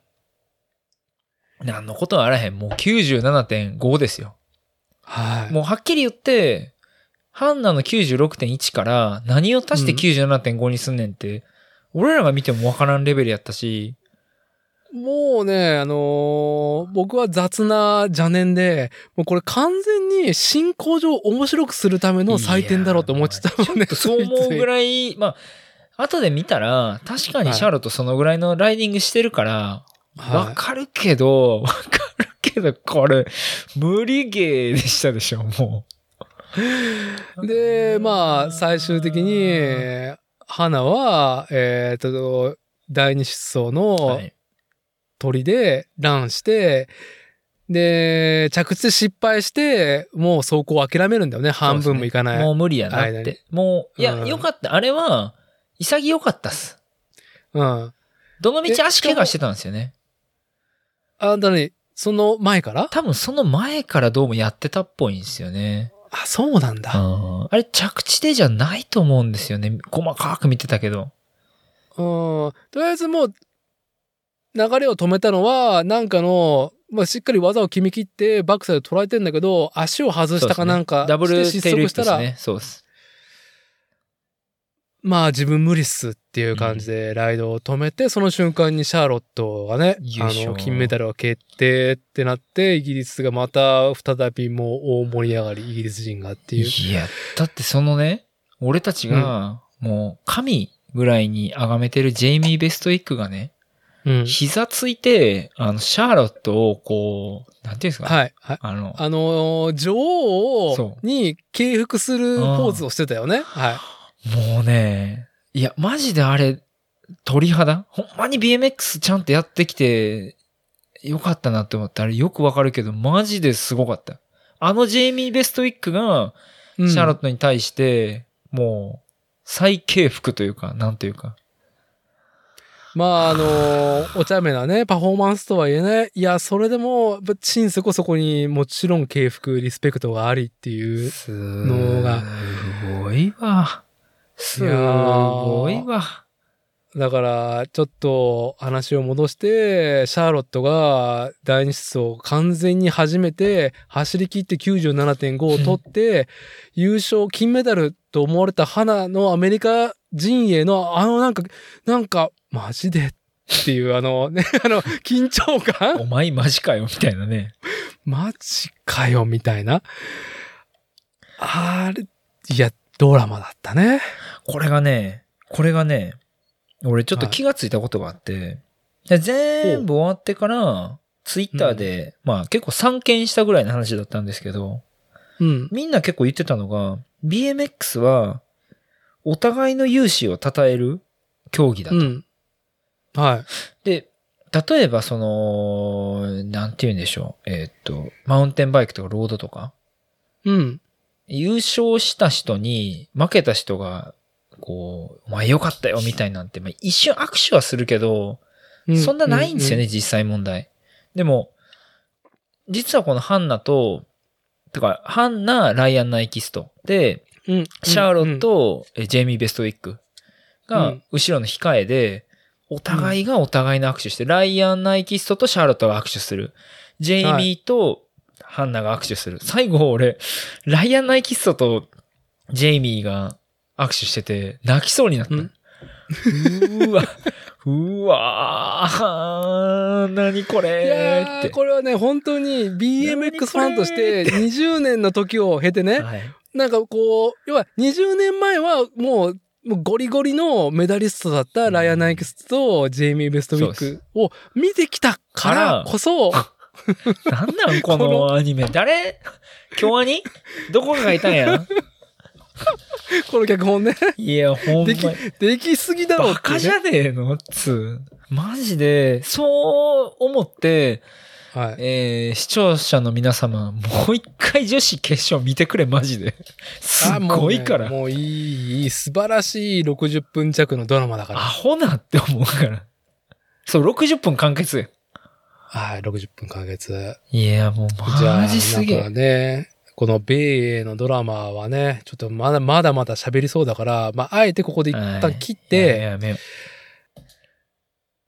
じゃあ、次、男子決勝っすね。あのーいやーなんか、はい。うーんと、まず総括すると、はいはいはいはいはい。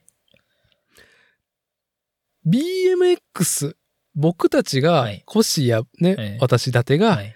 BMX の良さとしているものはいを存分に地上波でオリンピックっていう舞台うでん皆のライダーが表現してくれた。はいもちろんそのパークを作っその舞台を作った人たちの努力もあってそうですね。BMX とはっていうところのはい。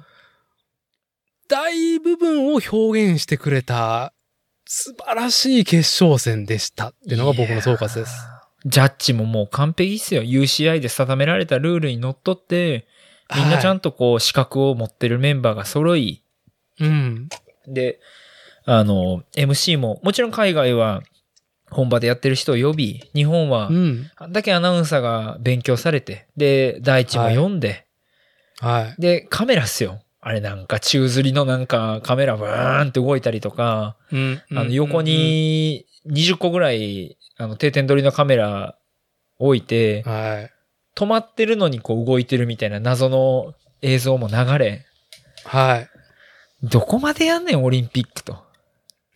ガチやろ。スケートボードでも本当に震撼したけど、うんあのー PV かなこれっていうね、スケートボード。ドプロモーションムービーがこれっていうのがライブで配信されるね、本当に同じぐらいのその方向性、映像の方向性だよね。はいど目指してるクオリティ。はい。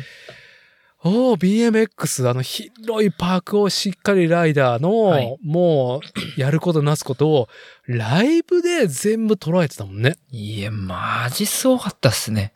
こ、これ以上のことはできないんだろうなって、諦めがつくレベルやった。あの、俺ね、よく覚えてるあの、エンジョイ BMX やった時に、はいあの、なんかまあ、あの規模でやると自己満足入るんで、いや、俺やったで、みたいな感じに正直なってたんですよ。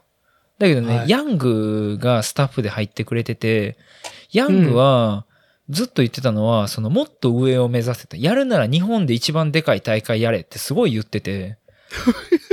あの、ヤングさんは本当になんか物腰優しいけどさ、本当にそういうところめちゃなんかね、本当刃物でついてくるタイプだからね、ヤングさん。なのはい。で。いや、でも、それはすごい俺に、あの、BMX って遊びやけど、本気でやれよっていう風に言ってくれたからよくて、俺もまあ、うん。その時できる最大限、仕事もしてたから、時間にも限りがあるし、予算にも限、でも俺ね、あれ予算、自前で10万以上、自腹で出してるんやけどな、つう。いやいやいやいや、もうね、本当にそんなもんですよ。そうそういや、まあでも本、当に。最大限やって、もっと上をもっと上をって目指してやったつもりもあるし、ライダーにももちろん賞金出してや、出してやったって言うと失礼かな。うんいや、でも出したよ、ちゃんと。でもね、うんあ、あんなん見せられたらもうこれ以上ねえわ、っつって、こう、俺がもし100年エンジョイ BMX やり続けたらこんなんになるんやろうなを見せてもらってラッキーやったなっていう、ね、オリンピックでしたよっていう。はい。で、まあ、ちょっとこう、語りたいことはあるんですけど、平たく、えーっと、うんいくつか男子決勝で気になった点を先に述べておくと、どうぞ。えーまずね、すっごい気になったのがね、ヘルメットのロゴね。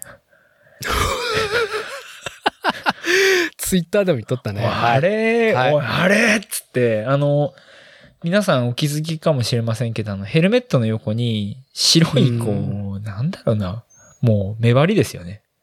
目張り。まあ、選手のヘルメットによっては同系色の色の目張りがされてたよねう。ん、を貼られてて、おーっつっうんて一番気になったのは、あのーえーっと、コスタリカとベネズエラやから、あ、まあダニエルもそうですよね。ダニエルの頭の横に、本来ベネズエラって書いてあったシールがめっちゃ消されてて、えなんでこれあかんのって思ったけど、あれ、うんようよう考えたら、あの、普段ダニエルはレッドブルのライダーで、レッドブルって書いてあるロゴのフォントそのまんまで、ベネズエラって書いてあったんですよね。なるほどね。うん。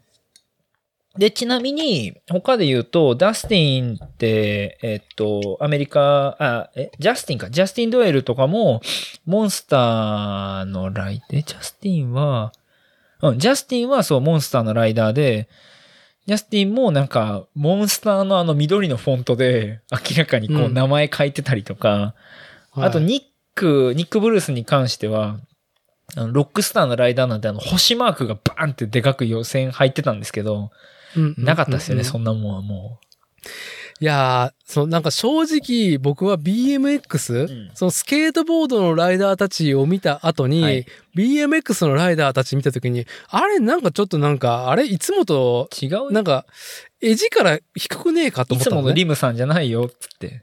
そう。だから逆にヘルメットを生えさせるためにシンプルな、ね、うんウェアなような気がするんだけどな、とか思いながらね。多分ね、あの、9人いた中で、あの、いわゆるエナジードリンク系のスポンサーがついてないのって、3位だった、あの、イギリス人の、えーデクランブルックス。はい。だけちゃうかな、はい彼は多分普段から真っ黒のヘルメット被ってたと思うんですけど、あ、そうなんだ。彼以外は確か全員、えっと、エナジードリンクのスポンサーがついてて、で、今回ね、うん東京オリンピック。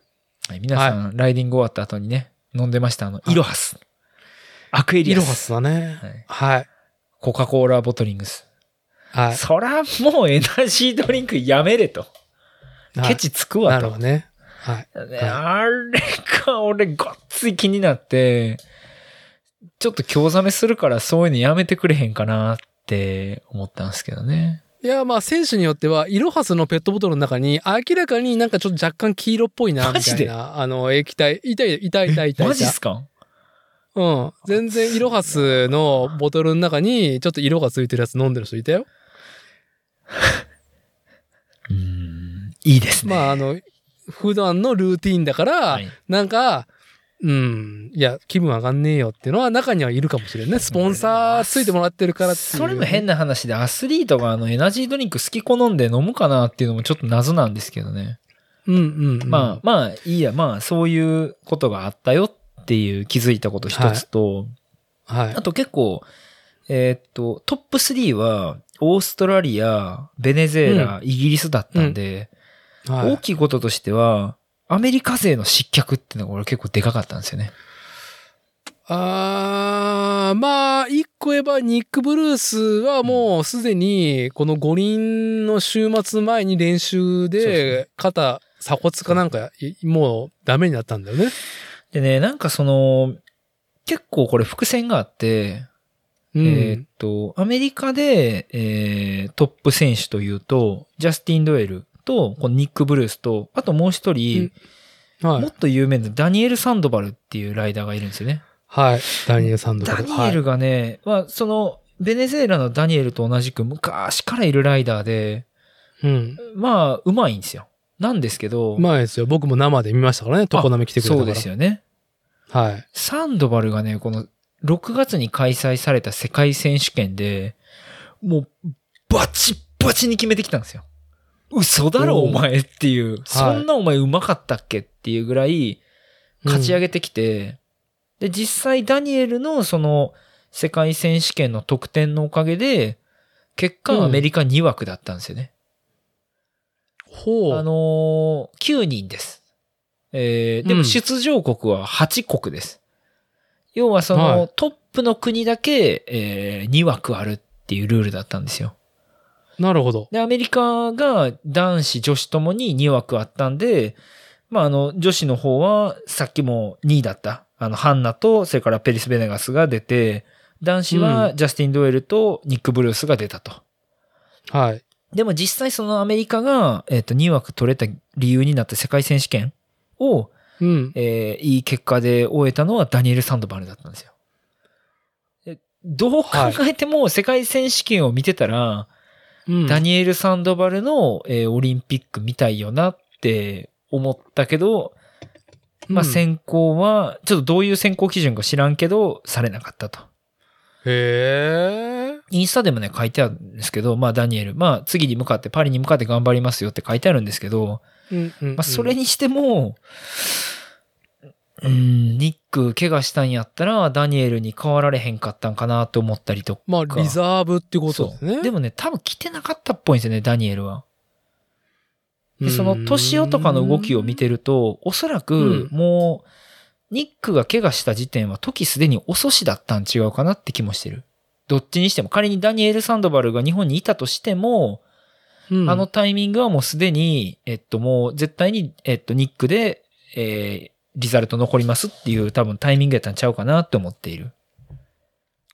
うーん、まあね、ルール決めた以上は、まあ、それで進めないといけないみたいな。あるからね。だからシーディングも、もう自分が走られへんの分かってるけど、とりあえずぐるっと回るだけ？シーディング走らんと多分決勝残られへんとかがあったやろうから、うんうんうんだからそこがね、ちょっともったいなかったポイントで、しかもアメリカがその、いい結果出せなかったので、余計に、サンドバル出てなかったのが、俺は結構、うわーサンドバル出してあげたかったなこれ悲しいやろなって思ったところ。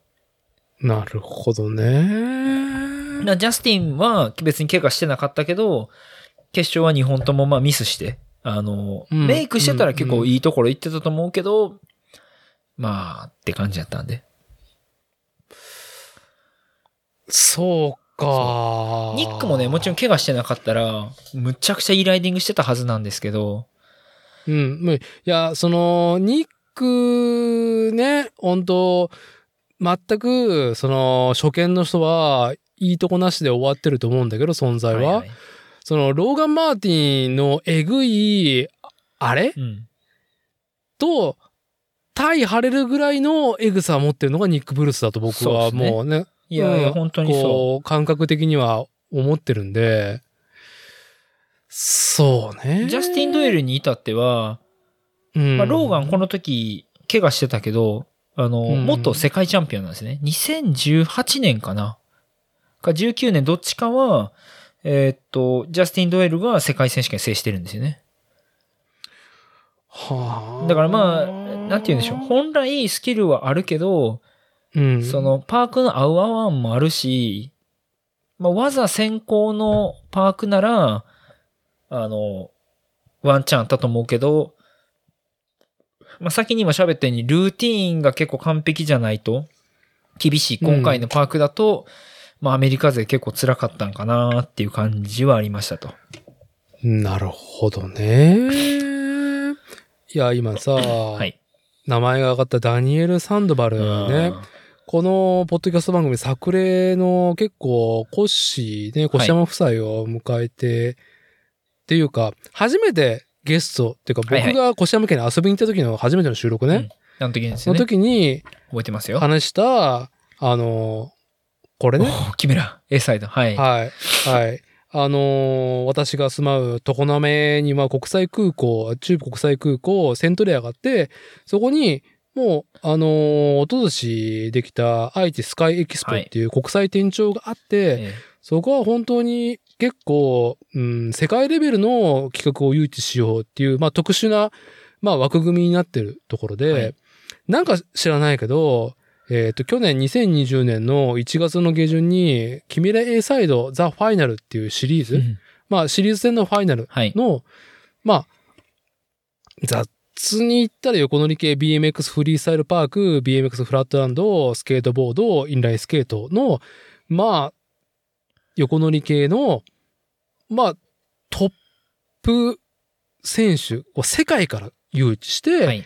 で、なおかつ日本人のプロライダーたちが、まあそこに参戦してる時期のものが、もう俺が毎日散歩してる、あの、ね、むあの、海向かいの国際店長にね、なんか全員集合っていうところで、はい。でこれには今回の五輪 BMX の、えっ、と、金銀を取ったオーストラリア、ローガン・マーティンと、ベネズエラ、ダダニエルル・デルス、はこの二人も来てたんだですよね。で、話をしてた、えーアメリカの枠のダニエル・サンドバルはいも来てて、ですよね。ニックもいたのかな、いや、ニックいない、この時には。えで、まあ、アメリカ、オーストラリアには他にも選手が来てて、日本人選手も複数いたんだけど、はいはい。なんだろう、あのー何エピソード目か忘れたけどさ、コッシー、はいハコちゃん初めての収録会の時、ダニエル・サンドバルが、ケチついたす話。ごくジャッジ問題ね。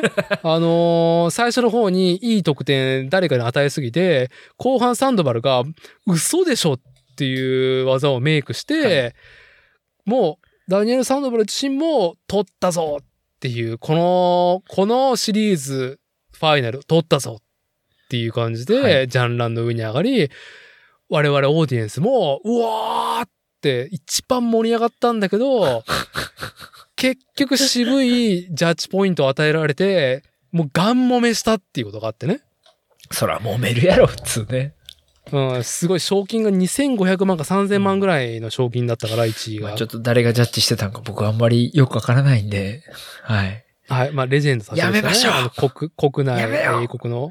やめてで、で、で、まあ、僕は去年の年明けに、あの、キメラエサイトで、そのダニエル・サンドバルのその不遇さ、うん。すごかったんだけど、不遇な目にあったってのをライブで見た。上に、今のコッシーから聞いたオリンピック選考の不遇ささを聞いて、結局この選考の話ってさ、2020年が基本でしょ？多分。変わってないんちゃうかなね。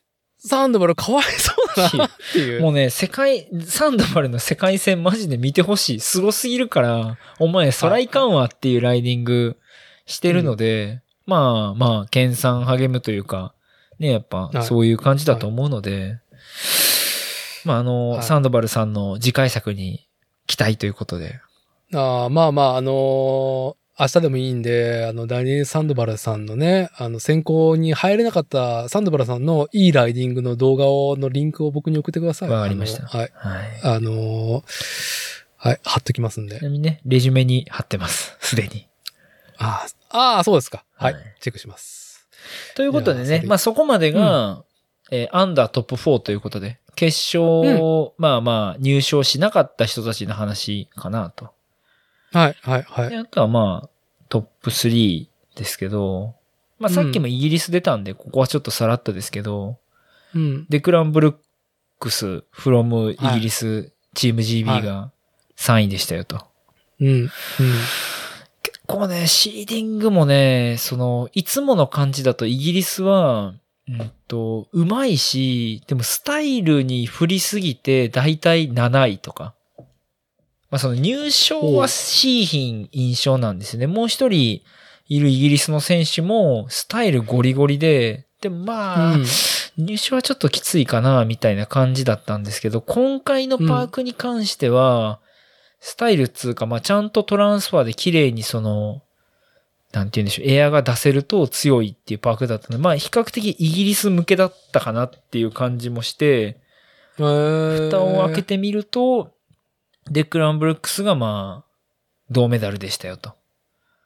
で、うん彼の様子を見るに、まあ、結構その、なんて言うんでしょう。金取りたかったけどどうでしたじゃなくて、もっと下だと思ったけどメダル取れましたっていう雰囲気だったかなっていう。うん、うん、うん、うん。まあ、その予想以上に良かったっていう感じだったんかなっていう雰囲気でしたね。はい。まはいあ実際すごいいいランしてたのと、やっぱジェイミー・ベストウィックの息がかかった、あの、スタイルのライディングをしてましたよと。いやーだからその、我々、やっぱその20年の時をへ経た、はいやっぱ萌えがあるんだよね、そこすねやっぱり。はい。ありますあります。そこに。あの、なんかやりすぎだなっていうぐらいのね、わかりやすい萌えがある。のもうこれ以上やるともう完全に視聴者置いてきぼりなんでやめますけど、あのーあります。じゃあ、まあ、トップ3の話をすると、もうなんかさ、オーストラリアのローガン・マーティンは、もうもはや、みんな、その、ね、もうすでに SNS とかはい動画で見てると思うんで、あれはわかりやすい一番っていう BMX を見せてくれたよね。わかりやすい。ローガンが勝った理由は、まあ、技のスキルもながら、もう着地の綺麗さが尋常じゃなさすぎて、はい。そら勝はいてんわっていう感じなんですよね。そう、だからその、今話してたイギリスのデクランブルックスもそうなんだけど、あの、銀のベネズエラのダニエル・デルはいはいはいスとオーストラリア金、ローガン・マーティンの、はこの3社の着地をみんな注目してほしいね。この収録回聞いてもらって、もし録画がね、皆さんの、あのー何かしらに、は、HD にあるんであれば、もしくは、五輪 .jp まだライブまあ見れるんちゃうかな。の録画見えると思うんで、あのーその差その着地のなんかびっくりするぐらいの差異がわかると思うんで、あの、一個だけ放り込んでおくと、あの、第一ビタ着って言ってたけど、うん。メンピタね。メンピタ。ビタ着じゃないよいや。メンピこれタだよこ。れこれね、方言じゃないの？多分俺あれ 方言やと思うんですよね。多分日本全国、あのーメンピタやと思ってるんですけどね。ピッタピタやったなーって言いますよね。いや、これは BMX 専用語用語の方言だと思うよ。僕はあの、大地くんの解説はに、い。ちょいちょい出る、もんで、語尾にダモンでが出る入るのが、ああ、レペゼン名古屋な感じで、僕もやっぱモンデって語尾につける時があるかだら、もんでね。はい。ダモンデって感じで。あのー、ね。まあ、でもアナウンサーもさ、ピタ着というのはフロントリアともに斜面をしっかりついてることを言いますとね。うんまあもうまあ、表現としては合ってるっすよね。はい。まあ、合ってるけど、越山さん、関西の方ではピタ着じゃなくて、うんメンピタっす。まあ、まあなんで今回については、ちょっとここはあの、第一のことはリスペクトしてるけど、あのはい我々はい流儀でやらせてもらうなら、ローガン・マーティンの着地は、すべてメンピタ。見てくれと。もう見たらわかるわと。で、あと、ダニエルも、マジでメンピタやったし、うんいや、まあね、もうこれ、今までの他のフィズとかワールドカップ見ても、そこまで着地に執着する大会そんななかったんですけど、今回はすげえ差がひどかった。それはやっぱりセクションセクションがやっぱりちょっと大きく影響してるってことなんだまあ、あのででかさ、あのボリューム。いや、でかさっつうか、あの、スタートが、うん。パークのど真ん中だと。はい。で、えっと、スパイン超えてジャンランは、まあ、技やって、で、その後、右回りでも左回りでもどっちでもまあ、好きな方行くじゃないですか。絶対に。うん。まあ、嫌でも、うんえっと、トランスファーするので、うん、で、そっから、えっと、スパイン行って、まっすぐ戻ると、また戻ってこなあかんから、またもう一回ジャンランの方に飛ばなあかんかったら、またトランスファーしなあかんと。うん、で嫌顔でもトラランスファーしまくらないと、えっ、と、でかい技をメイクできない構造になってるんですよね、あのパーク。だまあ、ある意味よくできてるんですよ。はい、はい。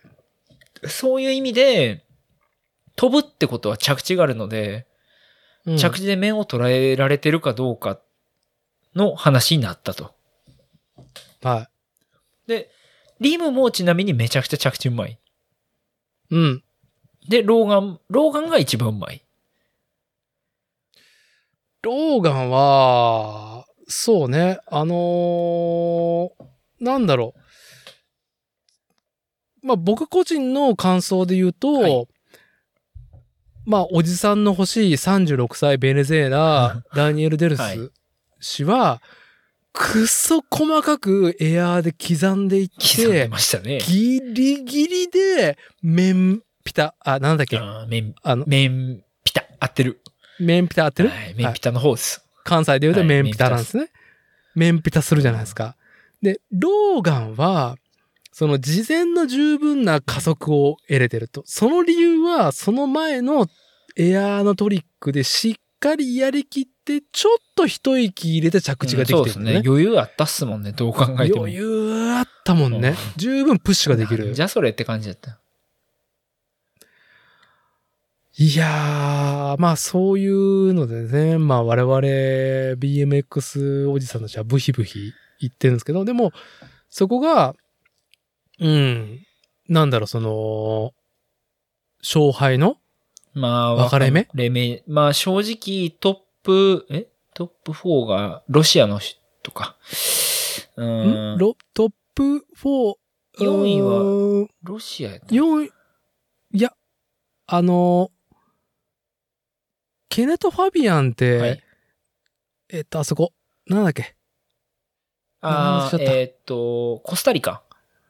あ、コスタリカ、そうそう、コスタリあ、彼もわざバチバチで決めてましたね。そうそうで、そうそうえーっ。と、で、リムで、えーロシアの選手か、イレクか。そう、イレク。イレクもめっちゃうまかったけど、やっぱ着地が甘かった感があったっすよね。そう。だから女子の時にも話したんだけど、やっぱり、その、届かなくて下しって原則もあるんだけど、は飛びすぎていて、そねその、大きな、その、エアーをして、大きなエアー中の技をするために、飛びすぎていて、バックサイドを、なんだろう、十分活かしきれないっそうですねていうね。ベストは、本当斜面の頂点に前輪後輪ってしっかり乗り切って、下りを十分体重とスピードの加速、プッシュしますね。プッシュするっていうね、面ピタできるっていうのを大き。く、それをつなげていくっていう。でね、それがやっぱちゃんと出たのがシーディングで、実際シーディングでローガンが1位、リムが2位、3位が、えーっと、ダニエルかな？だったんですけど、はいはいはいもう順当だったんですよね。実際にあれスキル順だったんですよ。うん。ローガンうん、が一番スキルが高くて、リムが2番目に高くて、ダニエルが3番目に高かったっていう話だったんですよね。はいはいだからまあ、順当にって技のスキル的にも、リムの方がダニエルより上回ってるから、あ、これはダン、リム、シルバーあるなと。シーディングで俺たちは確信して、はい。決勝に挑んだと。はい。で、それリムのランですよ。はい。うーん、一本目が、えーっと、結構後半でミスしたんですよね。中盤中盤じゃないかな中盤ぐらいか。中盤ぐらいでミスしたんですよね。いい、その、エアーで何回も、その、独自性のある、なおかつ、スムーズな高いエアーの中に技を繰り、決めてったんだけど、中盤で着地失敗。リムがね、後でその、まあ、いろんなニュースサイトでコメントを拾って見てたんですけど、リムうん自身まさかあそこでミスると思ってなかったっぽくて、へえ。実際に確かにリムああいうミスり方あんましてないんですよね。過去の世界選手権とかワールドカップとかで。うん。うんあら、珍しいなってちょっと正直おじさんファーストランで思ったんですよね。まあまあセカンドランまだあるんで、うん、まあまあまあこういうこともあるでしょうと。うん。うん、でもなんかちょっと不吉な感じはするなっていうふうに正直思ってた。うん。でもなんか他のライダーがもうミスったらやめるところをリムは最後までこうランしきって、まあそれなりの得点で終えたみたいな感じだったんですよね。その第一出走ね。そうですねミスっていうか、足が着地でペダルから外れてついてしまって、大体みんなそこでランを止めるんだよね。あれすごい減点なんですよ。減点しすぎやろっていうぐらい減点するんですよね。足一回着地しただけ。けで。うんうんうんうん。ななんか、そういう仕組みになってるっぽくて、今時は。ああ、なるほどね、はい、あの、オリンピックに関わらず、UCI 採点でもなくても、ね、あ、いや、UCI 採点はそうなってる。ああ、なるほど、うん、はい。で、まあね、2回目に来たいですね、つうことで、うん、2回目なんですけど、うん、もう、もうあれっすよね。えー、っと、お祈りスタイルですよね。今までこう、いや、ちょっと待ってね。えっとね、ちゃんと説明すると、お祈りスタイル。お祈りあの、はい今までそのリムの欄までは、ソファーでこう、ビールでも飲みながらくつろいで見てて、おー、ダニエルいいライディングした、イエーイみたいな感じだったんですけど、うん。なんかね、リムの欄が始まる前に、もう俺めちゃくちゃうつむいて、手組んで、もう、こう、ぐーっと腕に力が入ってて、もうね、覚えてるんですけど、手も震えてて、いやー、もうね、僕は第一出走全員走って、ローガンはいが走り切って、あの、ポイントを出しましたと。ははい。い。まあ、金メダルに届いはいはいはいはいた、あの、90点超えのポイント出しましたと。で、第二出走始まりますと。うんニックはもうね、うん自体。で、アメリカジャスティンから始まるんだけど、もうその時点で、リムの2走目が後がないっていうことだけで、すげえ楽しいんだけど、この BMX 五輪のね。楽しいんだけど、胃がめちゃ痛くなったもん。もうそう。なんかね、どんな気持ちなんやろな、リムって思って。でも、いつも明るいリムですよ。あのーはい何名前みんなバーって並んで呼ばれる時もイエーイみたいな感じっすよ。うん。あいつうん、うんあいつチャラいなーみたいな。チャラいなというか、はいまあ、チャラいなって思わせるというか、いいっすよ。明るくて。はうんええやっちゃなーって思ってたんですけど、い。うん。もうね、緊張がこっちに伝わってくるぐらい珍しいあんなリム。俺初めて見たんちゃうかな、リムがあんなに緊張してんの。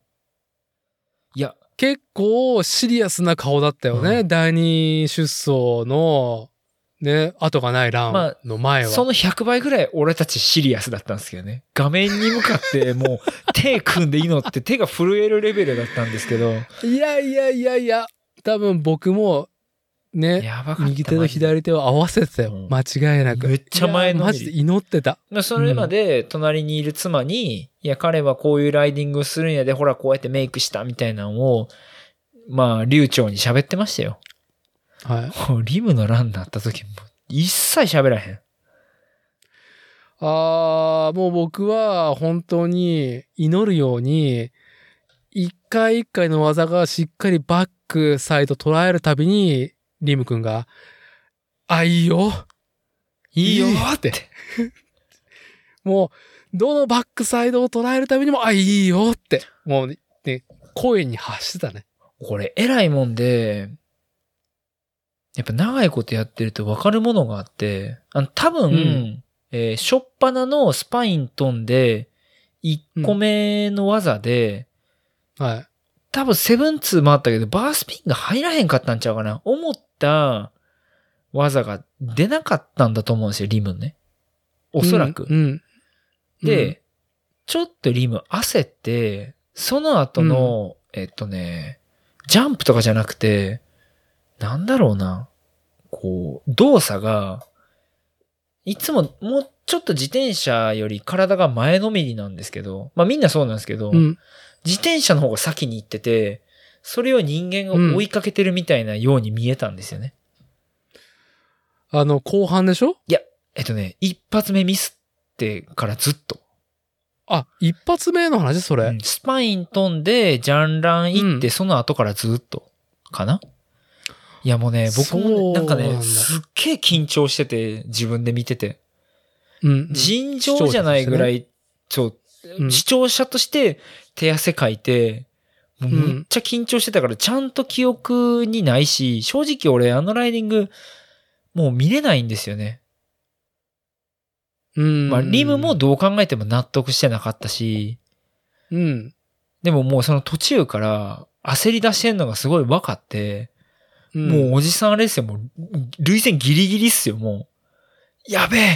やべえはいはいやべえっつって、リムの夏が終わるみたいな。うん。うん。で、でまあ、ルーティンしたけど、もうほとんど頭真っ白で全然覚えてなくて、うんどんな技したかもあんまちゃんと覚えてないんですよ、僕も。いやー、あのー私、伊達のね、はい。その、リム君の2回目はいのはいランの感想ね。ああ、教えてください。僕は、その、一番最初のジャンプの失敗は気づいてないんだけど、明らかに後半すげえ失速したなと思った。ああ、なるほど。なるほど、なるほど。そう、1回目の、そのランの前半はい。をすごく終えている、、はいいその、なんだろう、やろうと思ってることが繋がってるまあ、感じね。リズム感がありましたよね。うん、エアーして、滑らかな高いエアーして、技決めて、で、他の選手がしてないオリジナルの、うん。もうディゲートエアーとかさ、リムしかやってないじゃ。そうんですね。そういうのをさ、いや、いいよ、いいよ。はい、いい、いいって繋げてくれていて、1回目のランは、その中盤で足がポンと離離れてしまってついてしまって、まあそれでまあちょっと、ねまあちょっと今回のランはそこそこだねって思ったけど、2回目は足ついてないのに、後半でガクンとなんか、あああ、やれるよ、やりたいことがやれてない感じーがする。そうそう。いつものリムじゃない感がすごかったんですよね。だから大きなところに全然行けてなかったし、後半急に。唯一覚えてるのが大地が、多分うん、リムーって言ったんかな、なんか大地の声だけ脳みそに入ってきてたけど、もう本当に覚えてない。もうただただ俺はい見てたけど、心ここにあらず祈ってただけみたいな感じだったなっていう。うんだから、リムのライディンうんグ、ちょっと正直その、リズムが合ってなかったっていう点以外、評価しない、できないというか、覚えてないですよなるね。ぐらい、お前が乗ってんのかっていうぐらい。もう、俺がタイマーからオリンピック出ますぐらい集中してた。じゃあだから、精神的最前列ですよ。そう。もうね、っていうか、俺ハンドルバーの前にいたと思う。多分やけど。もうね、でもね、多分ここまで聞いてもらった人なら、俺がどんな思いでこのオリンピックを見てたか。はいはいはいで、当然、エンジョイ BMX にリンも出てくれたんですよ。はい。はい。で、まあ別に彼に全ての責任を押し付けるつもりもないけど、彼が頑張るというなら応援もするし、うん。まあやっぱ、いいじゃないですか。頑張ってる人を応援すんの。はい。もうね、でももう、この、多分この5、6年間ぐらいの最高潮が、そのあの1分だったんですよね。あまりにもそのうん自分の気持ちが入りすぎて、マジでハンドルバーの後ろにいて、もう自分が乗ってるぐらいの気持ちだったんですけど、本当に覚えてないわ。でも、もう、まあ無理やなっていうのが、ライディングを終えたぐらいでも分かってて、多分85点ぐらいやろうなーってなんとなく、いやいや、同じ気分でしたね。ね、なんとなく分かったんですよ。出し切ってない感が出し切ってない感すっげえ伝わった。で、それが確信に変わったのが、あの、ライディングを終えた後のリムの顔を見て、ああ、うん。やっぱあかんかったんかって思って、もう俺もうその時点でもうすっげえ泣きそうやって、やべえやべえと思ってめっちゃ我慢してたんですよね。でも、いや、でも結果見るまでダメダメっつって、うん、で、その後ですよ。わかりますよね？もうだってさ、何の話？わかりますよ。わかりますよ。あのカメラもよくねえよな。あのー日本国旗持ってる、さっきから出てきはいた高木敏夫抜いたんですよね。はい。た、敏夫が、敏夫も多分分かってたと思う。リムが。あれ分かって、おもう同じ気分なんだろうな。全員同じ気分やったけど、敏夫は敏夫なんで、うつむいて祈ってんすよね。神に。神かなんかに。はい。もうあれで号泣、もうね、いかん。あれはいかん。あれはいかん。かもう、はい、その瞬間俺年寄りになったもん。もうね、年を、年をええやつやなって。いかんわ。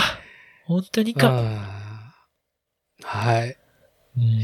もう、なんかね、いや、リムはまだまだその、パリもあるし、まあこれからっすよ。別にオリンピックだけじゃない19歳そうそうそう。19かよ、あいつ。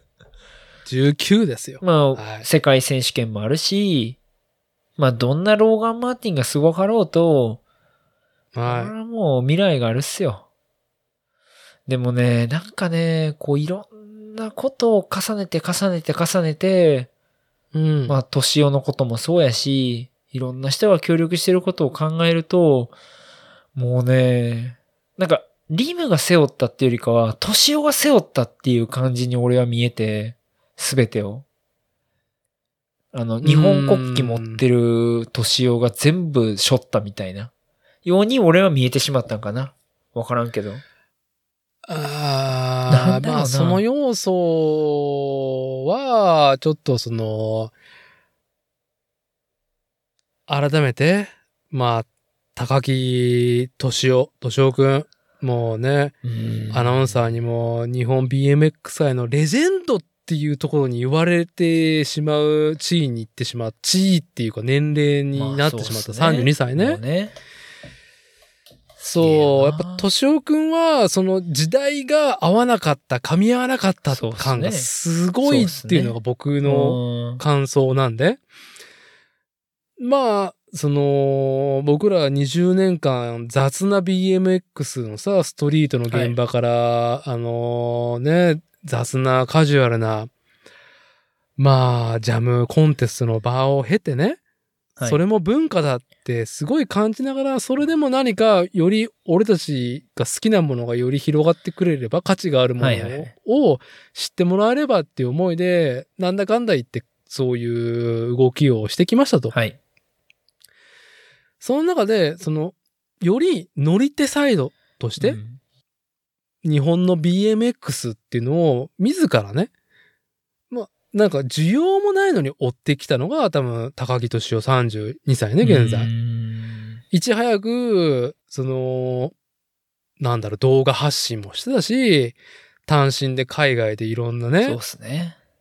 遠征もして、まあ、クラファンでね、ちょっと応援してもらったりとか、そう。で、僕がやっぱりその敏夫くんで一番最初に震撼したのは、さっきも話した、えーっと、自らね、高1期か高2か忘れたけどさ、高校生の時に、その、まあ、養老町の夏祭りには、その、町民として何か発信できる、若者として発信できる場としても使ってくれっていう言葉をちゃんと図書館でその情報を得うて。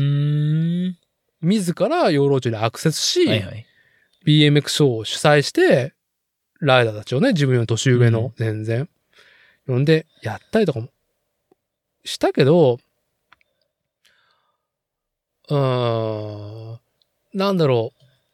誰にも頼まれてないけど、日本の BMX ライダーっていうのを、その、突破口を開いたと思うんだよね。うん。他のライダーも同じこと知ってたと思うけど僕が身近で観測できるところの話をするとね。で、いち早く世界と向き合ってたけど、別にさ、日本国内においてはその、なんだろう、そのコールレスポンスなかったわけじゃ。そうんですね。その行い。これはマイナースポーツにおいては、ね、どのマイナースポーツでも言えることだと思うけど、状況的には。はいはいはい。で、なんだろう。何かのいろんな積み重ねがあって、この五輪で BMX フリースタイルパークっていうのを行われているし、やっぱ中村リム、ね、お父さんの思いもね、系譜されて、ね、出動まで至っているけど、その形になる何か。か大きな要因はやっぱ敏夫くんのやってたこと。年男より前の世代って、例えば、修二上山さんとか、吉井吉谷さんとか、岡田和、まあ、たくさん、まあ、レジェンド、まあ、かっこよかったライダー、鶴健とかいっぱいいたと思うんですよね。で、あの時、うん。結構なんだろうな、その、上向きだったと思うんですよ。例えば、X ゲームが本国でやっても、いろんな競技があったし、で、まだ今ほどインターネットが盛んじゃなくても、日本にケーブルテレビとかでそれが放映され、で、ああ、そうね。やれアジアン X って、アジアでやる X ゲーム、ああ、そうねで。実は日いい本でもあったんですよね。あの、サマー X っつって、その、日本で X ゲームみたいな ESPN の日本の、えー、何やったっけな ?EXPN かな？がやった、うん。その、日本のイベントがあったりとか、あの、うん。そのキメラみたいなのが、実はパカパカあったんですよね。サイクルモードで、モトクロスさんが、えっ、と、ライダー読んで、ショーをやったりとか、すごはいいたくさんあった時期があったんですけど、おそらく僕がそのエンジョイやり出した時って、なんかね、その世代が一旦ちょっとお休みに入って、乗らんくなって、えっと、空白の区間、期間みたいなのがあったんですよ。若干大会はあったけど、うほんん。と草イベントだけになって、えーっと、ビフォアペルージャカップかな。だペルージャカップっていう大きいイベントの前、はい、はい、はい。うんで、うんえーっと、エンドポイントって大きい大会があった、その間、えーその間うん。が、ちょうどエンジョイが始まったタイミングなんですけど、エンジョイも、で、かつ、トシオの、その、今まで頑張ってきた時代も、ちょうどリーマンショックとかと被るんですよね。うそうね。んうん。で結構そのエクストリームスポーツ下火になったタイミングだったんだと思うんですよ。うん、で、しかもピスト流行って、うなんかどっちかというとその BMX っていうほんまもんじゃなくて、もっとカルチャーに振った自転車がなんかフューチャーされちゃって、BMX もう一つだった時期があったんですよね。まあ、ピストの経済効果っていうものに、カルチャーっていうよりか、経済効果に乗っかった流れも大きく感じたよね。で BMX ライダーどんくさいから、そんなにピストカルチャーに上手に乗れるやつって、あの、いたけど、うん実際乗ってたのは、あんまり BMX の本気のやつじゃなくて、まあ、ある意味その、チャラいやつって言えるかもしれへんし、ある意味その、幅が広いやつって言えるかもしれないし、でも少なくとも年をみたいな、コアな BMX ライダーたちにとっては、ピストカルチャーっていうのはちょっと乗りにくかったと思うんですよね。はい。なそういう意味で、まあ、平たく言えば下火だったと思うんですよ、ずっと。BMX。そうね。うん。で、まあ、そんな中で、でも、プロライダーとして、なんとか飯が食えるように自分でスポンサーを渡り歩いて探したりとか、う。うーん、まあ、ね、してきた彼なんですよね。だ冒頭にも喋ったように、まあ、控え選手ですよ。リムが日本で一番上手くて、うん年は2番目ですよ。うん。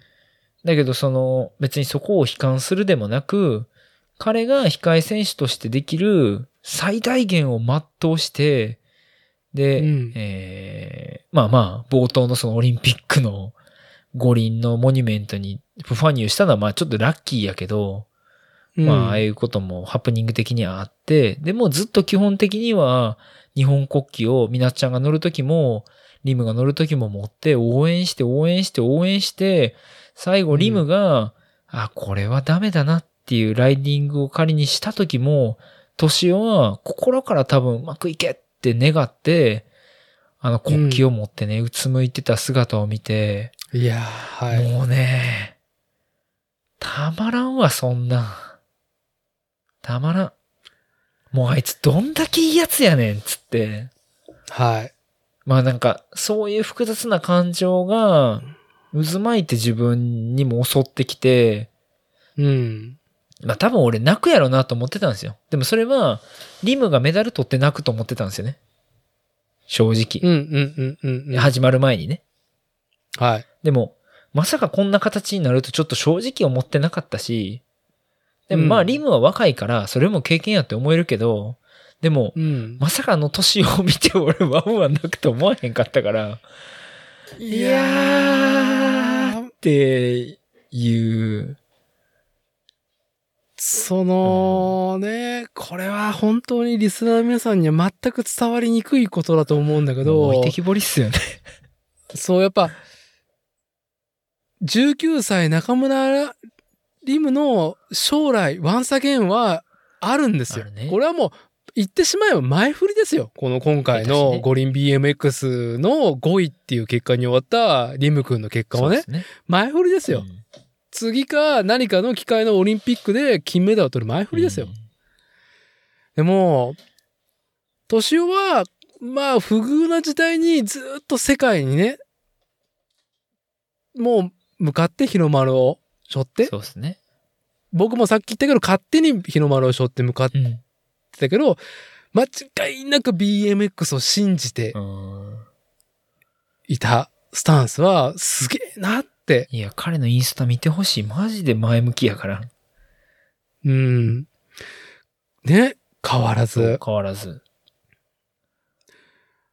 で、まあ、ある意味、うーんと、もう高校生の時にすげえ完成されてたなっていう敏夫くんが、うんまあ、さっきの養老町のお祭りにね、自らその、構成を持っていくっていうのもね、お祭りの中のショーをあるけど、まあ、ちょいちょいケーブルテレビとかさ、やっぱりその地元のさ、若者の活躍みたいなさ、取材を受けてるわけよ彼は。で、まあ、そういう映像見たこともあるし、たまたま、敏夫くんのパーク、いつも行ってるところに遊びに行った時に取材が来てたのね。おーなるほど。その時の高校、いや、16、7の時かな。のそのカメラに向かっての凛とした姿、うん BMX とは、僕にとっての BMX とは。と、その BMX の魅力。を、その、言い切れる。物おじせずに。うんその姿を、その、収録されてる姿を見て、やべえなと思ったのね。で、やっぱり、なんかさ、自転車競技ね、これちょっと語弊招く発言かもしれないけどさ、なんだろう、やっぱり内向的な人が、その、趣味とする傾向が強い方だと思うのね。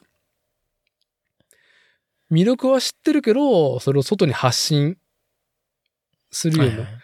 まあ、良さを遠心力として外に発信する人よりか、求心力で、その内へ内ね、良い、良いもの、良いもの、内側の濃いものを探求する人が多いと思うんだまあ、わ。特に我々の世代多いですよね。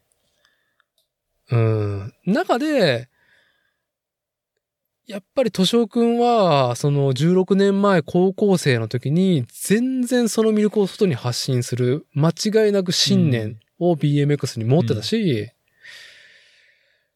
やっぱ今回の大地くん、ね、解説として、もう日本テレビの中野健吾さんと、アナウンサーと、もう全然あの語りで、引きを取れないぐらいのね、解説、ちゃんとね、プロ BMX ライダーの肩書きを背負ったスタンスで喋り切った勅使河原大地うん。のありを、もう外に向かったスタンスじゃん、はいはいそうですね。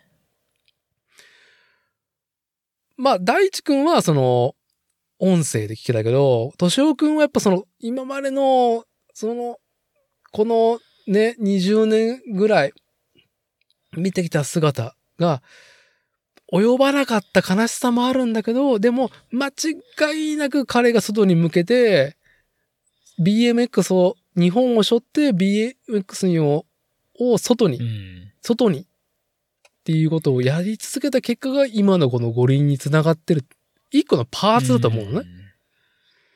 だからそのさ、我々というかまあ僕もその東名古屋に生まれてさ、育ってたまたま出会ったシーンなんだけど、ブレずにこの高木敏夫、勅使河原大地がやる、ね、ブレずに BMX を背負ってる、日本を背負ってるスタンスがこの五輪で見れた。しかも、敏夫くんはこ、ライダーとしては、もう、なんかさ、もう今回はリザーブで終わったけど、もうこの次の五輪っていう可能性はやっぱもう低いわけじゃん。高くはないですよね。もう含めてその、なんだろう。うーん、まあ、ここで言ってしまうと浅い言葉にこのドラマ？うんに、なんだろう。もう勝手にもう最前列だよね。精神的最前列で。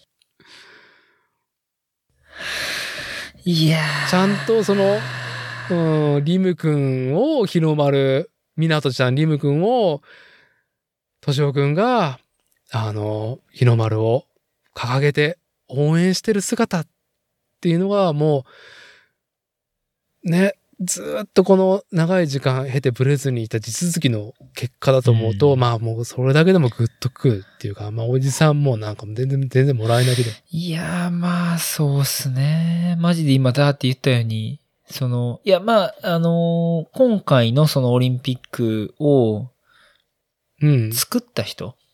例えばそのチームはい GB っつったら、監督もレジェンドでとか。だけど、そもそも大会を作ったメンバーもいて、海外から招待された人もいるけど、日本で動いてたメンバーも結構多いんですね。あの、430っていうアパレルブ。ランドが割とその、まあその中の人たちが、今回その、えー、まあ、BMX フリースタイルパークを実現するために、かなり力を。入れて動いてたみたいで、えーっと、そういうメンバーたちも後で協力しましたっていうことでこう写真出てたりとか、一番良かったのはね、あの、えーっと、まあ、これで決勝ローガン・マーティンが勝って大会終わったんですけど、終わったその次の日にゲリラ的にそのスタッフだけで乗るみたいな写真がちらほらこうちょっと SNS で出てたんですよ。はい。まあ、はいそれこそもう、彼らローガンとかリムとかが飛んでた位置と全然違うもっと低い位置で技かけたりとか、うんちょっとインバートしたりとかですけど、そのスタッフたちが自分たちが作った舞台で、ちょろっとこう記念的に乗ろうやみたいな感じで乗ってんすよね。うん。うん。あーなんだろうなうん。彼らが多分、まあその、今回の、オリンピック実行委員会が作ったっていうか、彼らが多分これを実現して、まあ、オリンピックに、うん、なんだろう、捧げたというか、なんというか。で、みんなが、ああ、BMX かっこいいなって思って見た、みたいな。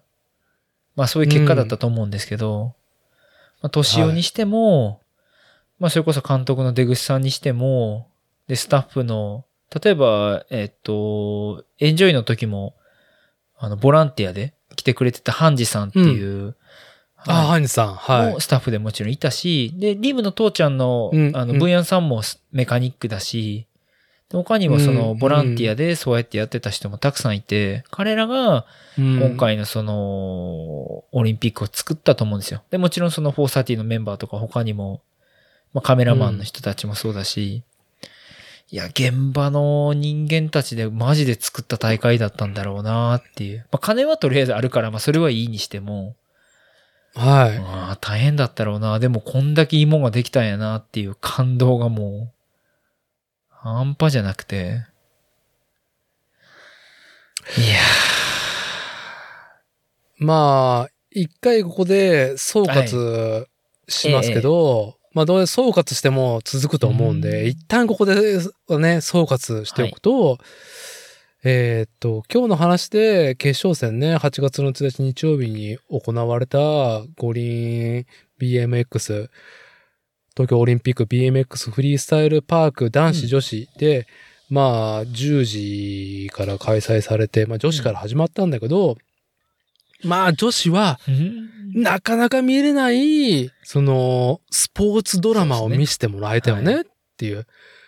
アメリカとイギリスっていうコントラストと、それを取り巻く他の国とか、スタイルの、まあ、このグラデーションっていうのが女子にあり、男子は、まさに BMX とはっていう、いろんな国、そしてライドスタイルっていうものがあり、そこの、なんだろう、優越がつくものではあるけども、なんだろう、うんと、勝ち負けとか、順位とか外れたところの、ライダーのありよう、我々 BMX ファンがすげえいいなって思ってる BMX っていうものをオリンピックの舞台で男子の決勝はすごく最高の舞台と最高のライダーが見せてくれたなっていうのが今回の五輪 BMX だと、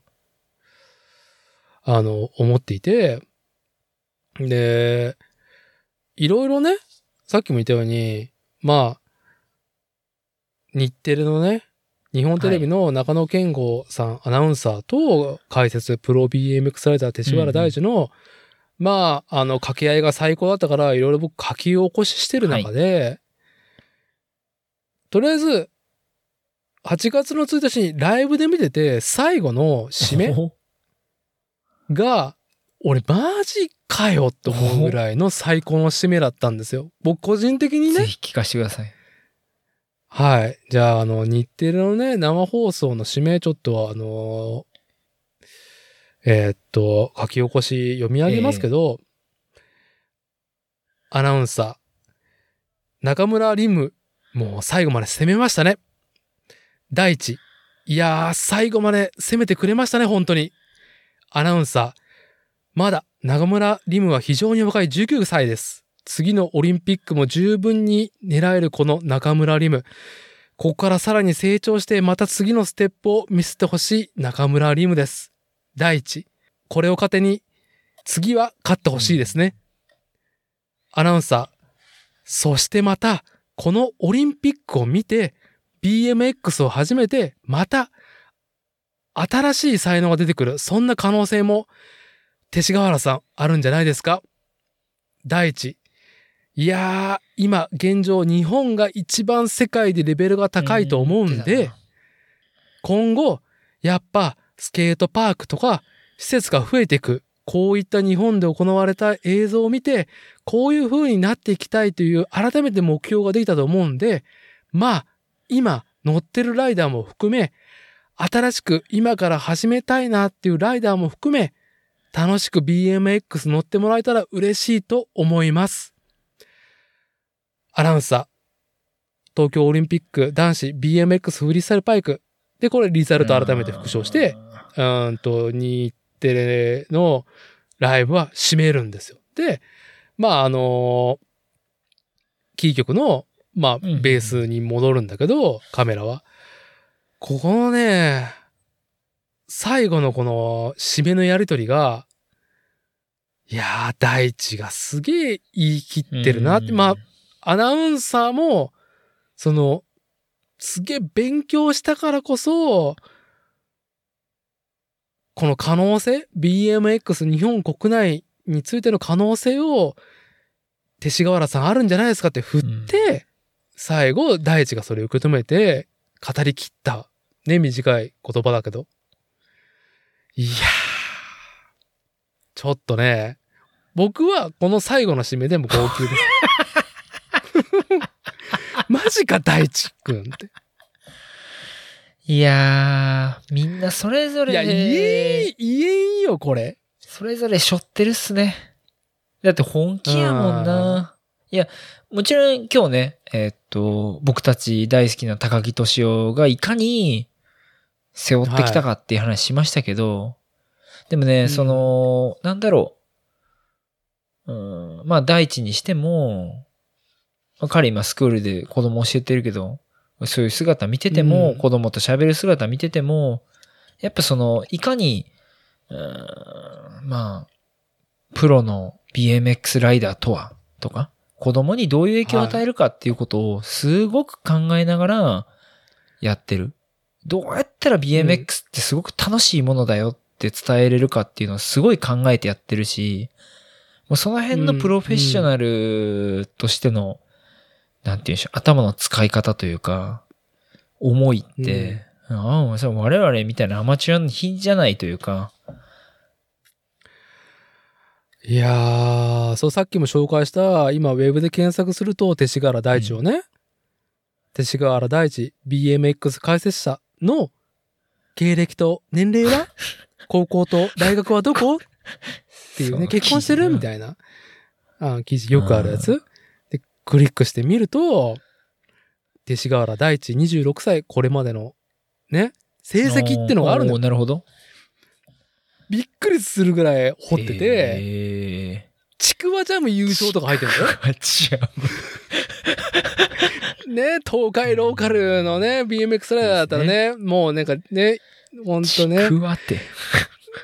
はい、ちくわビジョンの流れで、の中に、その、2014年、大須門前前祭りデモンストレーションって入ってて、これは僕がこのポッドキャスト番組作例で、まあちょっとこれの前の前のエピソードでも話してんだけど、2014年のその名古屋の都心部大須、で、えーっと、まあ、ランページを作って、それなりに迫力のあるやつ、で、なおかつ BMX のライダーを誘致してほしい。はい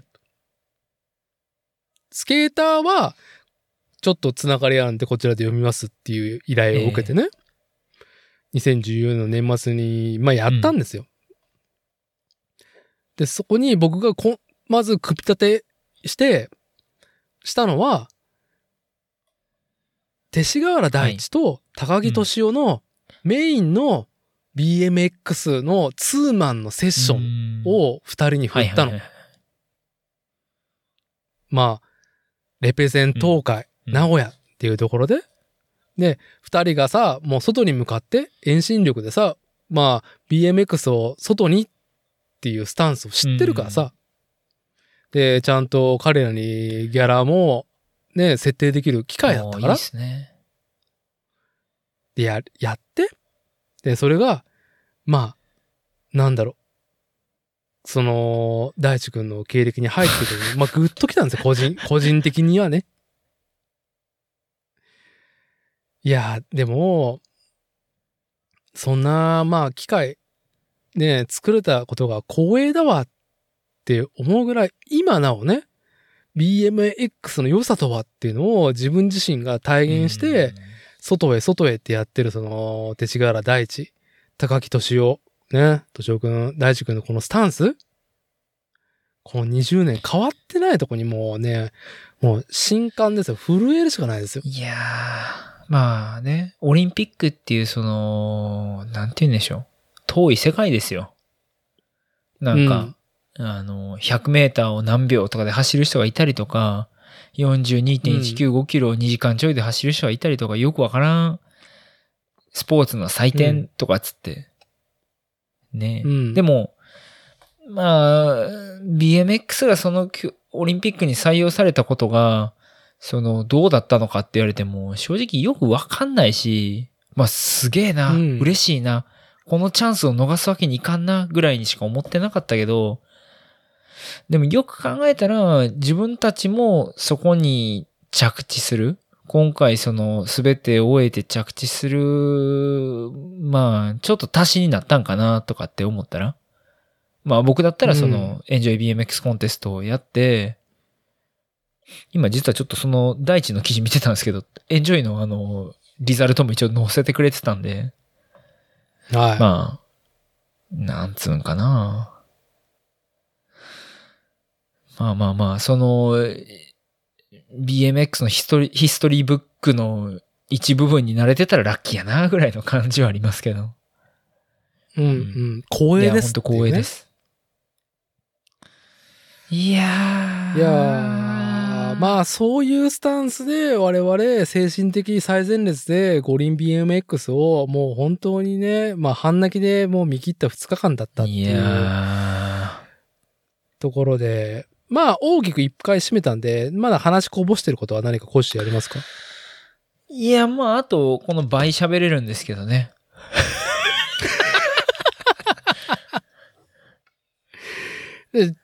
クアップしてなんか、あれっすね。じゃあ、あのアンコールもう少し、アンコールっていうところで。今後の話をするんであれば、ちょっと苦言、提言かもしんないですけど、あ、おじさんは苦言提言しますからね。あ、いいですよ。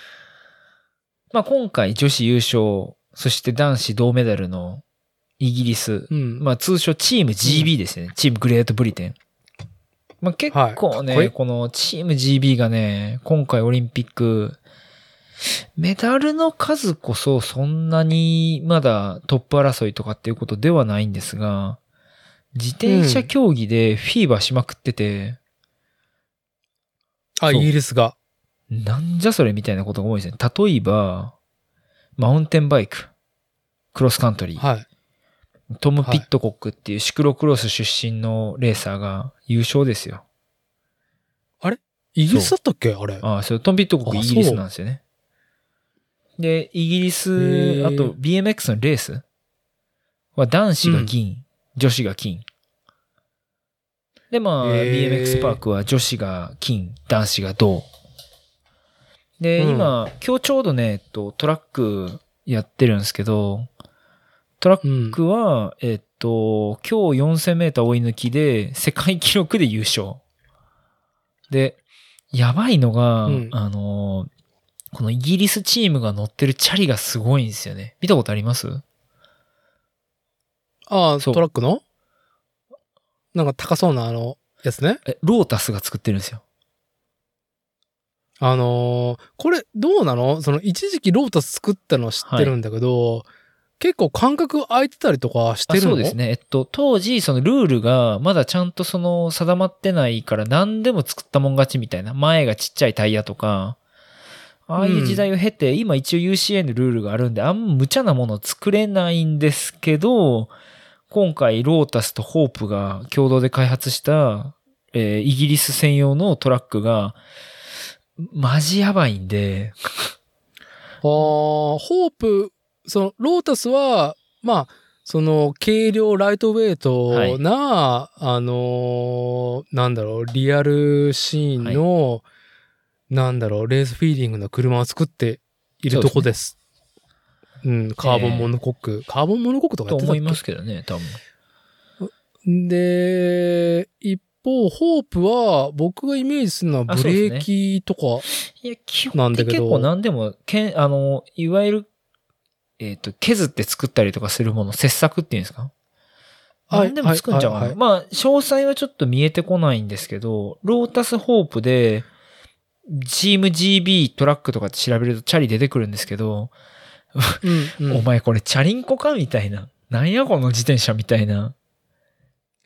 ちょっとクソやばいのは出てくるんで、まあそういうのを、えっと、要はイギリス自転車連盟として絶対に勝つために作ってるんですよ。で、ことうん BMX においても、どうやら後でその調べると、えっと、この今回の東京五輪に近いセクションをイギリスの倉庫に作って、こそこそそのシャーロットとかに乗らしてたっぽいんですよね。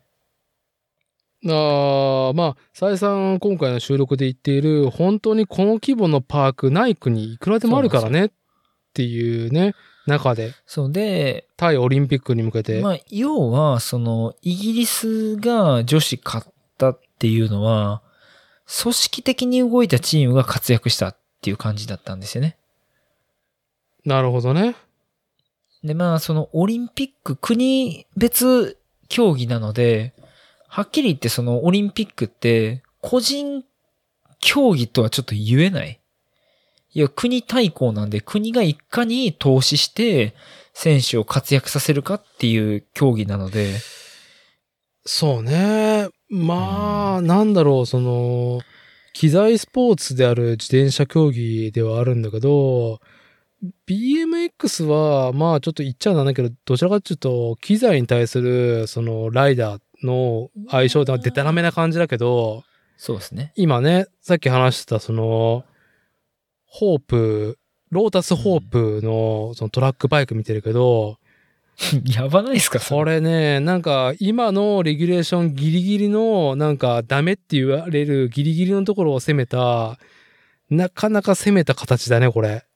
これなんでこんな感じになってるかっていうと、うんフォークが言ったら外にすげえ出てるじゃないですか。まあね、フォークも出てるし、リアのね。シートステーうんもう出てるんですけど、これ要はあの、あ足が、えっと、クランク中心、BB 中心にそのピストン運動をすると思うんですけど、足が動くんで空気抵抗なんですよね。で、このフォークと、えっと、チェーンステーで空気を切って、足に風が当たらんようにしてるんですよ。足があるあたりにある。風が切れて、えっと、風が分かれて足に当たらないようになってるんですよ。はい。でもこん、そのこんなチャリ開発してですよ。まあ、日本もブリヂストンが、このトラック競技にすごい金かけて、チャリ専用でカーボンで作ってるんですけど、まあそれもよくできてるらしいんですけど、うん。まあ見た目的にねっていうところもあって、で、えっとね、その、高木敏夫の話出ましたけど、高木敏夫の前に、えー日本の、えーっと、BMX シーンを牽引してたのは、上山修司さんって今オーストラリア在住なんですけど、まあみんな修司っつって、そうですね、修司さん、まあ、あの、日本でもちろんずっとトップやったし、海外とのつながりも修司が作ったみたいなところがあって、海外に行ってその日本のライダーやっつうと、あ、修司知ってるかみたいな話になるぐらい彼は有名だったんですけど、彼が言ってたのが、やっぱまあその、えっと、アメリカにしてもイギリスにしても、あの、チームで、チームで戦って、コーチ、いいコーチをつけたりして勝ったと。うん。ら日本も次パリ、まあ、あの、チームの力が問われるだろうっていうのを言ってうて。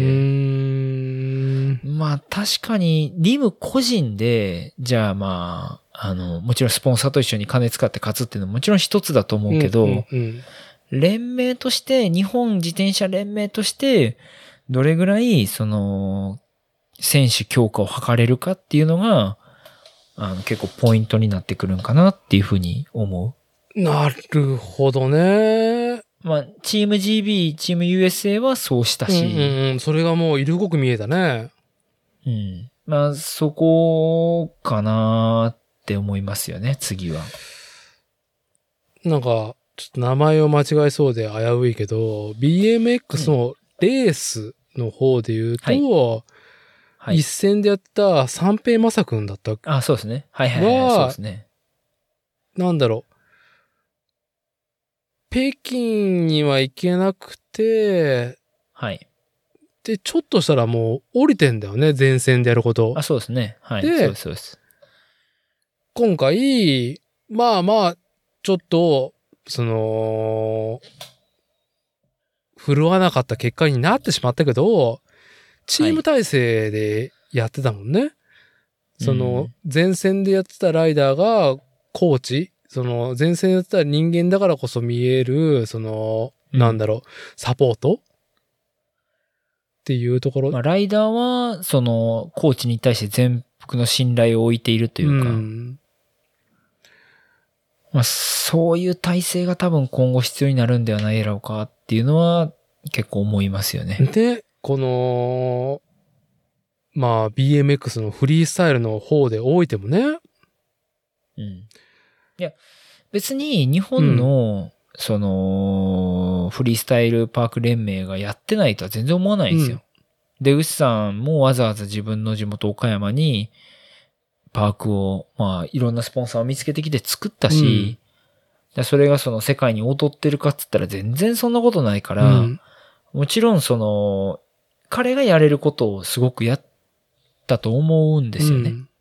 で、その結果が実際に出たっていうことだと思うんですけど、すあまあ、その本当に世界で勝つっていうことを目標にするならば、ライバルの金のかけ方とか力のかけ方が異常すぎて、なかなか大変よねっていうのを思まあ、その、出口さんが、その、奮闘してサポート体制築いたけど、その後ろのさらにバックはあったのか？どれほど熱かったのか？っう。て。いう話だよね。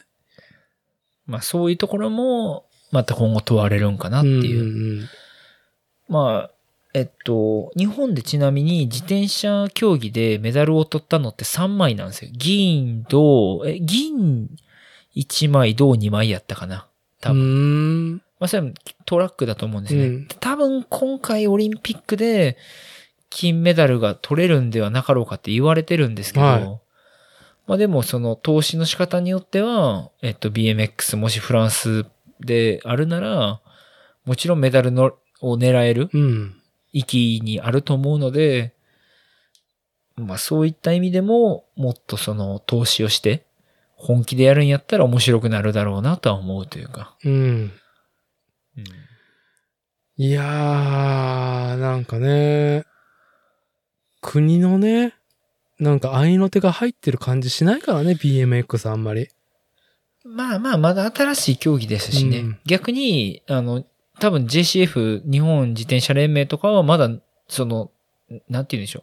カルチャーに乗っかるというか、ん様子を見て、その、自分らがどう関わっていけるかっていうのを、こう、探してる段階だったと思うので、うんうんまあ今からだと思うんですけど、でも、スケートパーク増えてくれたら嬉しいなと思いますよね、平田そ君。うね。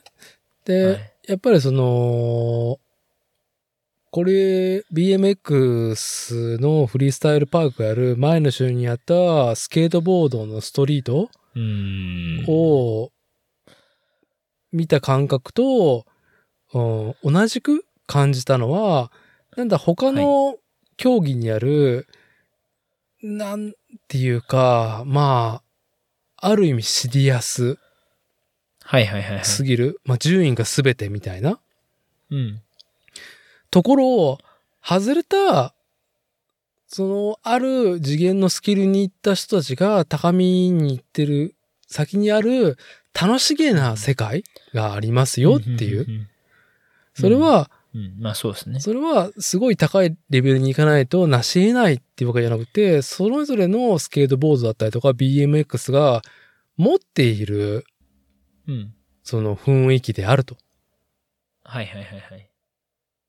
まあなんか、よく言われてるのがさ、その、レベルを問わず、その、それぞれのレベルのライダーが何か挑戦するときには、やっぱりどの、その、ライダーたちも、どのレベルのライダーたちもその挑戦をリスペクトし、応援し、そのメイクした先には称えるっていうね、環境はどのスケートパーク、あの、フリースタイルパークでもあると。いや、いいっすよ。本当に。もう自己肯定ライジングの連続ですよ、本当に。そうか。まあそうっすね。完全にそうっすね。完全にそうだと思いますよ。はい。そこの良さっていうのを、はいスケートボードも、今回の BMX フリースタイルパークも、うーんと、ライダー自身が示していた上に、はい。アナウンサー解説も、ちゃんとそこの基盤を紐解き、語りきってるっていうことに、いやー、最高の、なんだろう、舞台を駆け抜けてくれたなっていう、もう感うん感謝というか、うん、なんだろうね。あ、ここまで行くとは思わなかったっていう。まあよくできたコンテンツでしたね、本当うに。ん。あんな雑な人間しか集まってない。ね？カルチャーから。え雑が、俺もう雑が悪いわけじゃないけどね。悪口言いそうや じゃあまあ、3時間も超えてるってことで、な。はい。はい。まあ、締めに向かいますけど、あの、はい今回、急遽ね、いつも週末しか、あの、リモート収録しない小島さんが、僕もいつでもいいよっていうことに対して、コーランレスポンスで、じゃあ明日やりましょう、っつって。はい。この土平日、火曜日の夜にやってますけど、はい。まあ、最後に今回の収録で、なんか、最後に締めるんであれば、あーそうだなまあ、年をお疲れさんってとこっすね。ああ、としおくんお疲れ様でした。はい。はい年をありがとう。ありがとう。で、リム頑張れよってとこっすね。う。ね、本当に、レペゼン名古屋、勅使河原大地、大地くんが、本当に BMX のフロントマンとして、しっかりその役割を果たしきったことに、本当にありがとそううっですね。はい。ありがとうございまていうす。ところで、そんなところで締めますか。ええ。はい。まあ今回はですね、あの、初ですね、なんだかんだ言って、越山家、いつもはね、あの、奥様、箱ちゃんと、まあ、旦那様のコッシー、私だって3人で、まあ、な、キャッキャウフフしてましたけど、まあ、どうあっても、これは、まあね、か、おちんぽ同士がですね、BMX についえてえ長くなるっていうのでですね、そうです。はい。あの、奥様に気兼ねなく3時間取りましたと。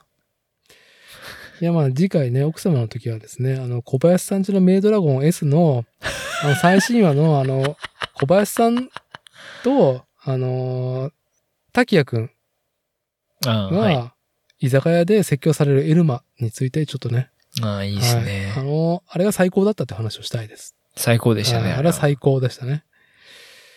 あのーもう一個言うと、あのーオープニングにさ、あのーい、ろんなさ、いいね、脳みそとろける電波オープニングでさ、小林さんじゃメトロガン S、うん主人公のさ、ドラゴン、人体化してるドラゴン、トールがさ、OL ルックでいるじゃん。はい。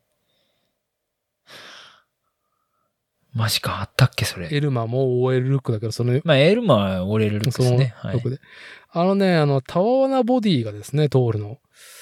はい。オフィススーツに押し込まれてる感がね、私、性癖にブスブス刺さってるって話をですね、ぜひ、あの、奥様について、あの、見解をですね、求めたいなっていう。